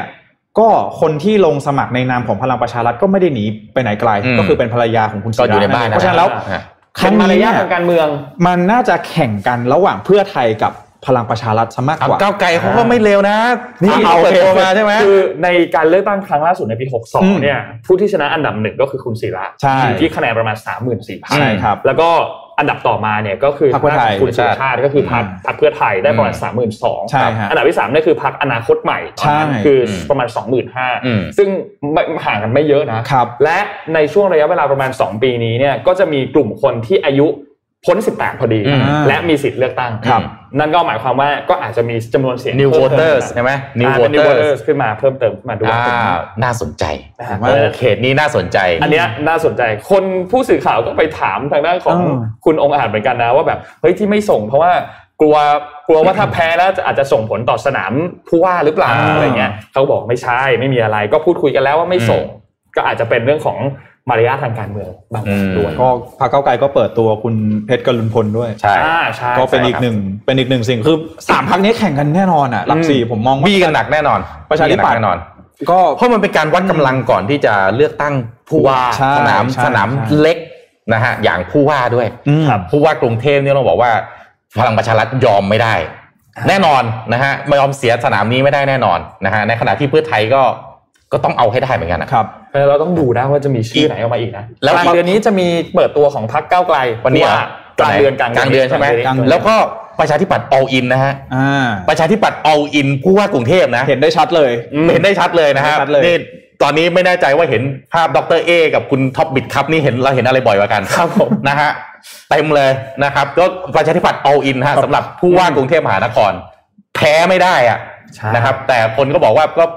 แล้วแพ้แล้วยังไงอะก็ก็คุณก็เหมือนเดิมอะอะไรเงี้ยมาประชาธิปัตย์บางคนก็แซวนะฮะบางคนก็แซวก็บอกว่าพี่เอจะเปลี่ยนกรุงเทพเนี่ยเปลี่ยนประชาธิปัตย์ก่อนไหม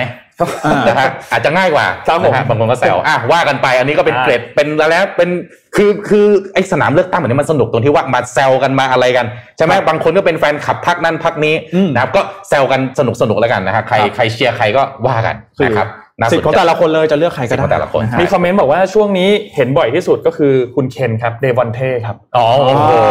อ่าขอบคุณแน่มากนอนนี่ขอบคุณเรามากก็ครับนะเรามีคุณเคนเหมือนกันสปอนเซอร์ของนะเราครับผมนะฮะจะมีพี่เอเราก็มีคุณเคนฮะอ่าคุณเคนเดวอนเท่ครับครับครับอะข่าวต่อไปครับ อันนี้อีกแน่นอนถ้าเจอทั้งปีแน่นอนครับการตีความตำแหน่งนายกและการเลือกตั้งสนามใหญ่ครับโอ้เพราะว่าพลเอกประยุทธ์นะฮะเป็นนายกมาเนี่ยนะฮะถ้าตามรัฐธรรมนูญปี 60 เนี่ยจะเป็นครบ 8 ปีคือปีนี้ฮะ ครับนะฮะก็คือตั้งปีนะตีปี57นะอืมสองสมัย แล้วรัฐธรรมนูญเนี่ยก็บอกชัดเจนว่านายกรัฐมนตรีจะเป็นเกิน8ปีไม่ได้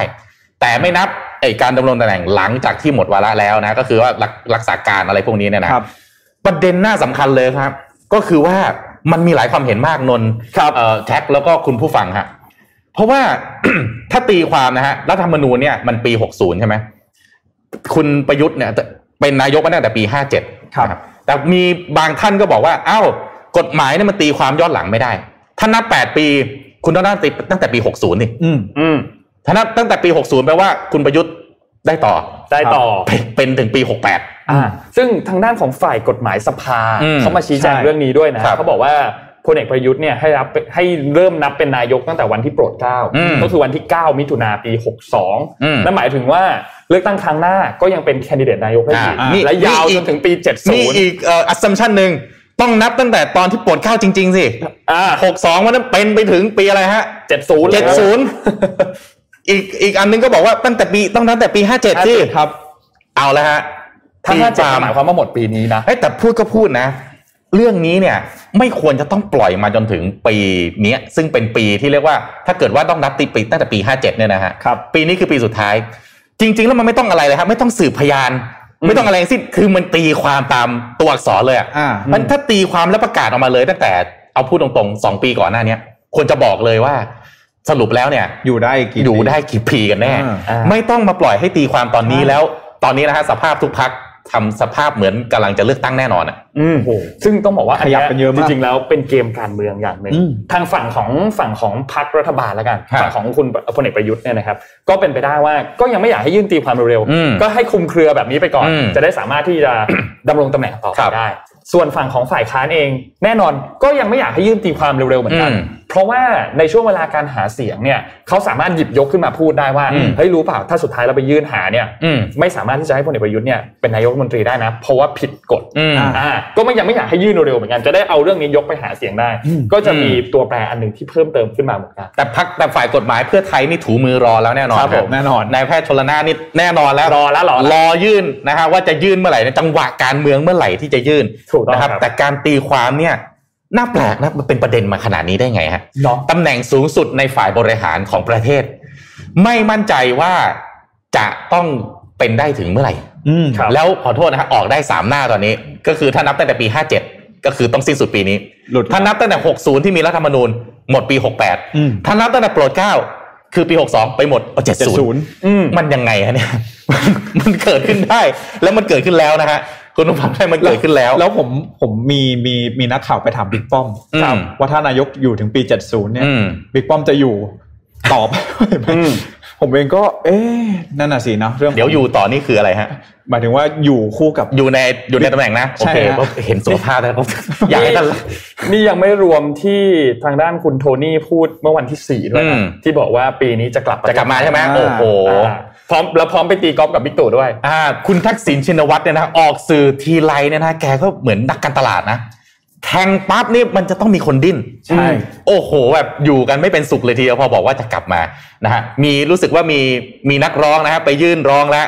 เรียบร้อยมีนักร้องยื่นร้องทันทีเลยว่ามีการครอบงำพักหรือเปล่าอ่าผิดกฎหมายอันนี้ยุบพักได้อีกเอาเอาเข้าไปครับไปกันใหญ่รอติดตามนะครักันไปครับอะเดือดแน่นอนปีนี้เรื่องนี้เดือดทั้งปีแน่นอน เพราะว่าตอนนี้มันยังเป็นเรื่องของเลือกตั้งสนามเล็กอยู่ครับก็ก็คนคนรู้กันว่าต้องเลือกสนามเล็กก่อนนะถึงจะเลือกสนามใหญ่ได้ สนามใหญ่นี่จะเป็นช่วงเดือนมีนาคมปี 66 หรือเปล่า อ่า หรือหรือเปล่า หรือเปล่าเอาจริงหรือเปล่า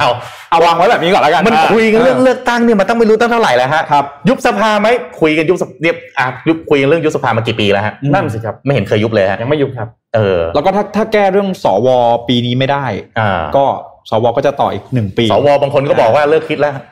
เลิกคิดแล้วอะส่งไปยังไงก็ไม่ได้แก้หรอกครับผม แล้วสวนี่ก็นะฮะเขาก็อายุแค่ห้าปีนะครับเลื่อนไปอีกรอบหนึ่งเลือกอีกรอบหนึ่งใช่คล่อมพอดีคล่อม sorry คล่อมพอดีเลย เพราะฉะนั้นดูแล้วจริง ๆ ถ้าพูดไปพูดมาก็แหมช่างลงล็อกเหลือเกิน ไม่ได้ตั้งใจหรือเปล่าหรือตั้งใจ อืมแหมพูดลำบากจริงๆไปต่ออะฮะไปข่าวต่อไปแล้วกันนะฮะต่อไปอะเรื่องอะไรปีนี้เราจะเห็นเรื่องการปรับแผน EV ของค่ายรถยนต์ต่อกระแส EV ยกตัวอย่างเลยฮะ Mercedes-Benz อ่าปีก่อนๆนี่ยังพูดว่า EV first อยู่เลยครับตอนนี้เราบอก EV only แล้วอ่าเพราะว่า กระแสตอนนี้มันไป EV หมดฮะครับครับ ปีที่ผ่านมาเนี่ย ถ้าตามเอ่อข้อมูลสำนักข่าววิจัยสำนักวิจัยเนี่ยนะครับขายรถไฟฟ้าไปทั้งหมด 5 ล้านกว่าคันนะครับอืมแล้วถ้าพูดก็พูดนะฮะใครตอนนี้จะออกรถใหม่เนี่ยโดนถามแน่นอน EV เปล่า อ่า ถูกไหมเพราะฉะนั้นถ้าคุณออกรถแบบน้ำมันร้อยเปอร์เซ็นต์เนี่ยเอาพูดก็พูดนะครับสำหรับบางคนเนี่ยโดนประนามเหมือนกันอืมโอ้ยทำไมไม่รักโลก เออแหมก็ทำใจลำบากเหมือนกันก็เอา ออก EV ตอนนี้ชาร์จที่ไหนอะอ่าไม่มั่นใจเหมือนกันพี่โทมัสอยากให้เออถ้าพูดพูดถึงเรื่องชาร์จที่ไหนเนี่ยอยากให้ไปดูคลิปของคุณอู๋ Spin9อ่าอ่าคลิปวิดีโอประมาณชั่วโมงหนึ่งนานนิดนึงที่รีวิว Taycan ป่ะ Taycan อ่ารีวิวไทคันโอ้โหเป็นเราเราเรียกว่าเป็น masterpiece เลย อันนั้นที่สำหรับก็โดนป้ายยาไปเรียบร้อยเหมือนกันสำหรับคนใช้คนที่ยัง EV ลังเลเรื่องของอ่ารถยนต์ EV นะ อันเนี้ยอืมสุดยอดเลย เพราะว่ารีวิวละเอียดมากขับจากกรุงเทพอืมไปหาดใหญ่อืมไปกลับครับ 2,300 กิโลเมตรอ่า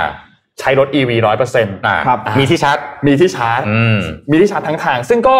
ก็ต้อง ก็ต้องมีการวางแผนแหละ ซึ่งอืมในคลิปอะคุณอู๋เขาพูด พูดถึงเรื่องของการวางแผนการชาร์จรถ EV อืมแล้วก็มีพูดฉลาดถึงเรื่องของเส้นทางการเดินทางด้วยที่บางจุดดูอันตรายมาก ไม่มีไฟอะไรอย่างเงี้ยอืมเออ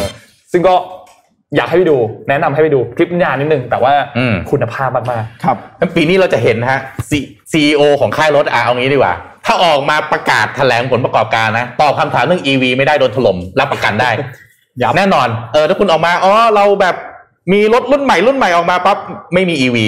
ตายแน่นอนครับผมแล้วก็อย่างเงี้ย Mercedes-Benz ปรับแผนนะครับ แล้วก็ไปดู valuation นะมูลค่าหุ้นของพวกบรรดาค่ายรถ EV ทั้งหลาย นี่โออย่างเงี้ยเป็นต้นนะฮะโอ้โห มูลค่ามันกำลังเข้าตลาดหลักทรัพย์ในมูล valuation มันสูงมากเทสลาก็เห็นเห็นแล้วนะครับครับแล้วก็ไม่แน่ครับเพลเยอร์หน้าใหม่ ๆ ไม่รู้ Apple มาไหมอ่าปีนี้ทั้งปีคุณเห็นแน่นอนโซนี่ด้วย อ่าโซใช่ไหมนี่ก็มีข่าวเหมือนกันว่าจะออก คือผมอยากให้อยากให้คุณผู้ฟังลองลองมองใหม่นะฮะผมอยากจะเปลี่ยนมุมมอง คุณผู้ฟังที่มองรถนะครับมีล้อรถยนต์เนี่ยต่อไปเนี่ยมันคือ iPad ติดล้อฮะครับรถ EV มันคือ iPad ติดล้อดีๆใช่นี่เองใช่ใช่นะครับสั่งการผ่านเสียงด้วยเพื่อนผมซื้อถูกต้อง Great Wall มาๆอืมอ๋อโอ้พูดคุยกับคุยกับรถได้ฮาวาได้เลยอ่าอ่าฮาวาวพากลับบ้านหน่อย อะไรแบบนี้เหรอได้เลย อย่างนี้ได้เลยเหรอได้เลยครับเฟี้ยวอะโอ้โหเฟี้ยวเฟี้ยวเฟี้ยวสามารถตั้งได้เปิดซันรูปเปิดไฟสตาร์ทรถอะไรอย่างนี้ได้หมดเลย ตายแล้วต่อไปนะฮะถ้าผมขับรถของผมปกติมาเนี่ยฮะจะอารมณ์เหมือนผมใช้ feature phone ไหมโอ้โหแล้วไปเจอเพื่อนใช้สมาร์ทโฟนแน่นอนอารมณ์มันจะแบบเอ้ายังใช้แบบนี้อยู่อีกเหรออะไรอย่างเงี้ยนะจอบจอบจอบจอบจอบแม่อะจะเปิดเพลงเปิดไลน์พูดคุยกับรถได้แล้วฮะอืมอนาคตแน่นอน ขนาดนั้น EV โเคมาแน่นอนครับปีหน้าอะครับจับตาดูอะต่อไปครับ แน่นอนฮะเรื่องอะไรครับเรื่องนี้หนีไม่พ้นนะฮะสถานการณ์โควิดอ๋อแน่นอน อันนี้อันนี้เจอทั้งปีอีกแน่นอนนะครับ คิดว่าเราคิดว่าไอ้สงคราม ตั้งแต่ตอนที่มันระบาดแรกๆนะสายพันธุ์อัลฟาเนี่ยเราก็บอกอยู่มันสองปีอืมสองปีคนก็แบบอะไรนะ อยู่กับยังไม่เชื่อเลยนะล็อกดาวน์อะไรแบบนี้สองปี มันจะเป็นไม่ได้ยังไงบางคนบอกขยังโทษอยู่ปี 2020 อยู่เลยใช่ขอโทษนะฮะนี่ผ่านมาสองปีแล้วสอฮะงปีแล้วยังคุยกันล็อกดาวน์อยู่เลยฮะครับบางประเทศก็ยังล็อกดาวน์อยู่เลยอืมจีนก็ยังมีล็อกดาวน์นะฮะอะไรนะออสเตรเลียนะฮะหลายประเทศ มีล็อกดาวน์อยู่นะครับ เพราะฉะนั้นปีนี้ทั้งปีเชื่อว่าไม่รอดจากมันอยู่นะครับแน่นอนสงครามกับมันมันยังเรายังเอาชนะมันไม่ได้ร้อยเปอร์เซ็นต์ครับอืมนะครับปรับแล้วปรับตัวเก่งเหลือเกิน แต่ก็หวังว่าจะให้จบให้เร็วที่สุดนะมันฟังใช่มิชชั่นทูใช่เดอะมูนหรืออย่างไรฮะมันปรับตัวเก่งเหลยกันพัฒนาตัวเองตลอดเลย มันพัฒตัวเองพัฒนาตัวเองตลอดเวลาบางอย่างไม่ต้องพัฒนาบ้างได้ไหมครับครับอย่างไวรัสเนี่ยไม่ควรพัฒนาอ่าแต่ประเทศไทยควรพัฒนาอ่าอะถูก ไม่ต้องไม่แน่เอานอนดีกครับว่านะฮะไม่เอาดีกว่ากลับมาทางนี้ทำไมนะเห็นด้วยครับอะเรื่องถูกโคแล้ววิดคนพัฒนาถูกแล้วคนพัฒนาคนพัฒนาครับนะฮะอะไปครับข่าวสุดท้ายครับที่น่าจะเป็นข่าวใหญ่มากๆของปีนี้คือ อันนี้ C CNBC เขาเขียนไว้ครับพี่ยก headline มาทั้งอันเลยอืม2022 will be the biggest year for the metaverse อืมในช่วงปีที่แล้วเราเห็นแล้วนะฮะ Facebook ออกมาเปลี่ยนนะฮะชื่อบริษัทเลยบอกว่าต่อไปตัวเองคือ Meta Platform ครับใช่ไหมครับ แล้วก็ อีกบรรดาอีกหลาย Metaverse เลยฮะได้รับการตอบรับอย่างมากนะฮะโดย Big Brand ทั่วโลก Nike Adidas อะไรไปกันหมดเลยนะครับ ไปอยู่ Metaverse ปีนี้ทั้งปีครับ จะเป็นปีที่ Metaverse จะเข้ามามีส่วนอืมแล้วก็มีเอ่อเอ่ออิทธิพลนะฮะต่อการใช้ชีวิตของคน แล้วก็การค้าการขายเศรษฐกิจต่างอืมๆจะถูก uplift นะจากครับเดิมที่อาจจะซื้อขายกันปกติใช่ไหมซื้อขายกันผ่านแพลตฟอร์ม แพลตฟอร์มต่างๆ ต้องถูกยกไปอยู่บน Metaverse อืมนะครับอ่างั้นสิบข่าว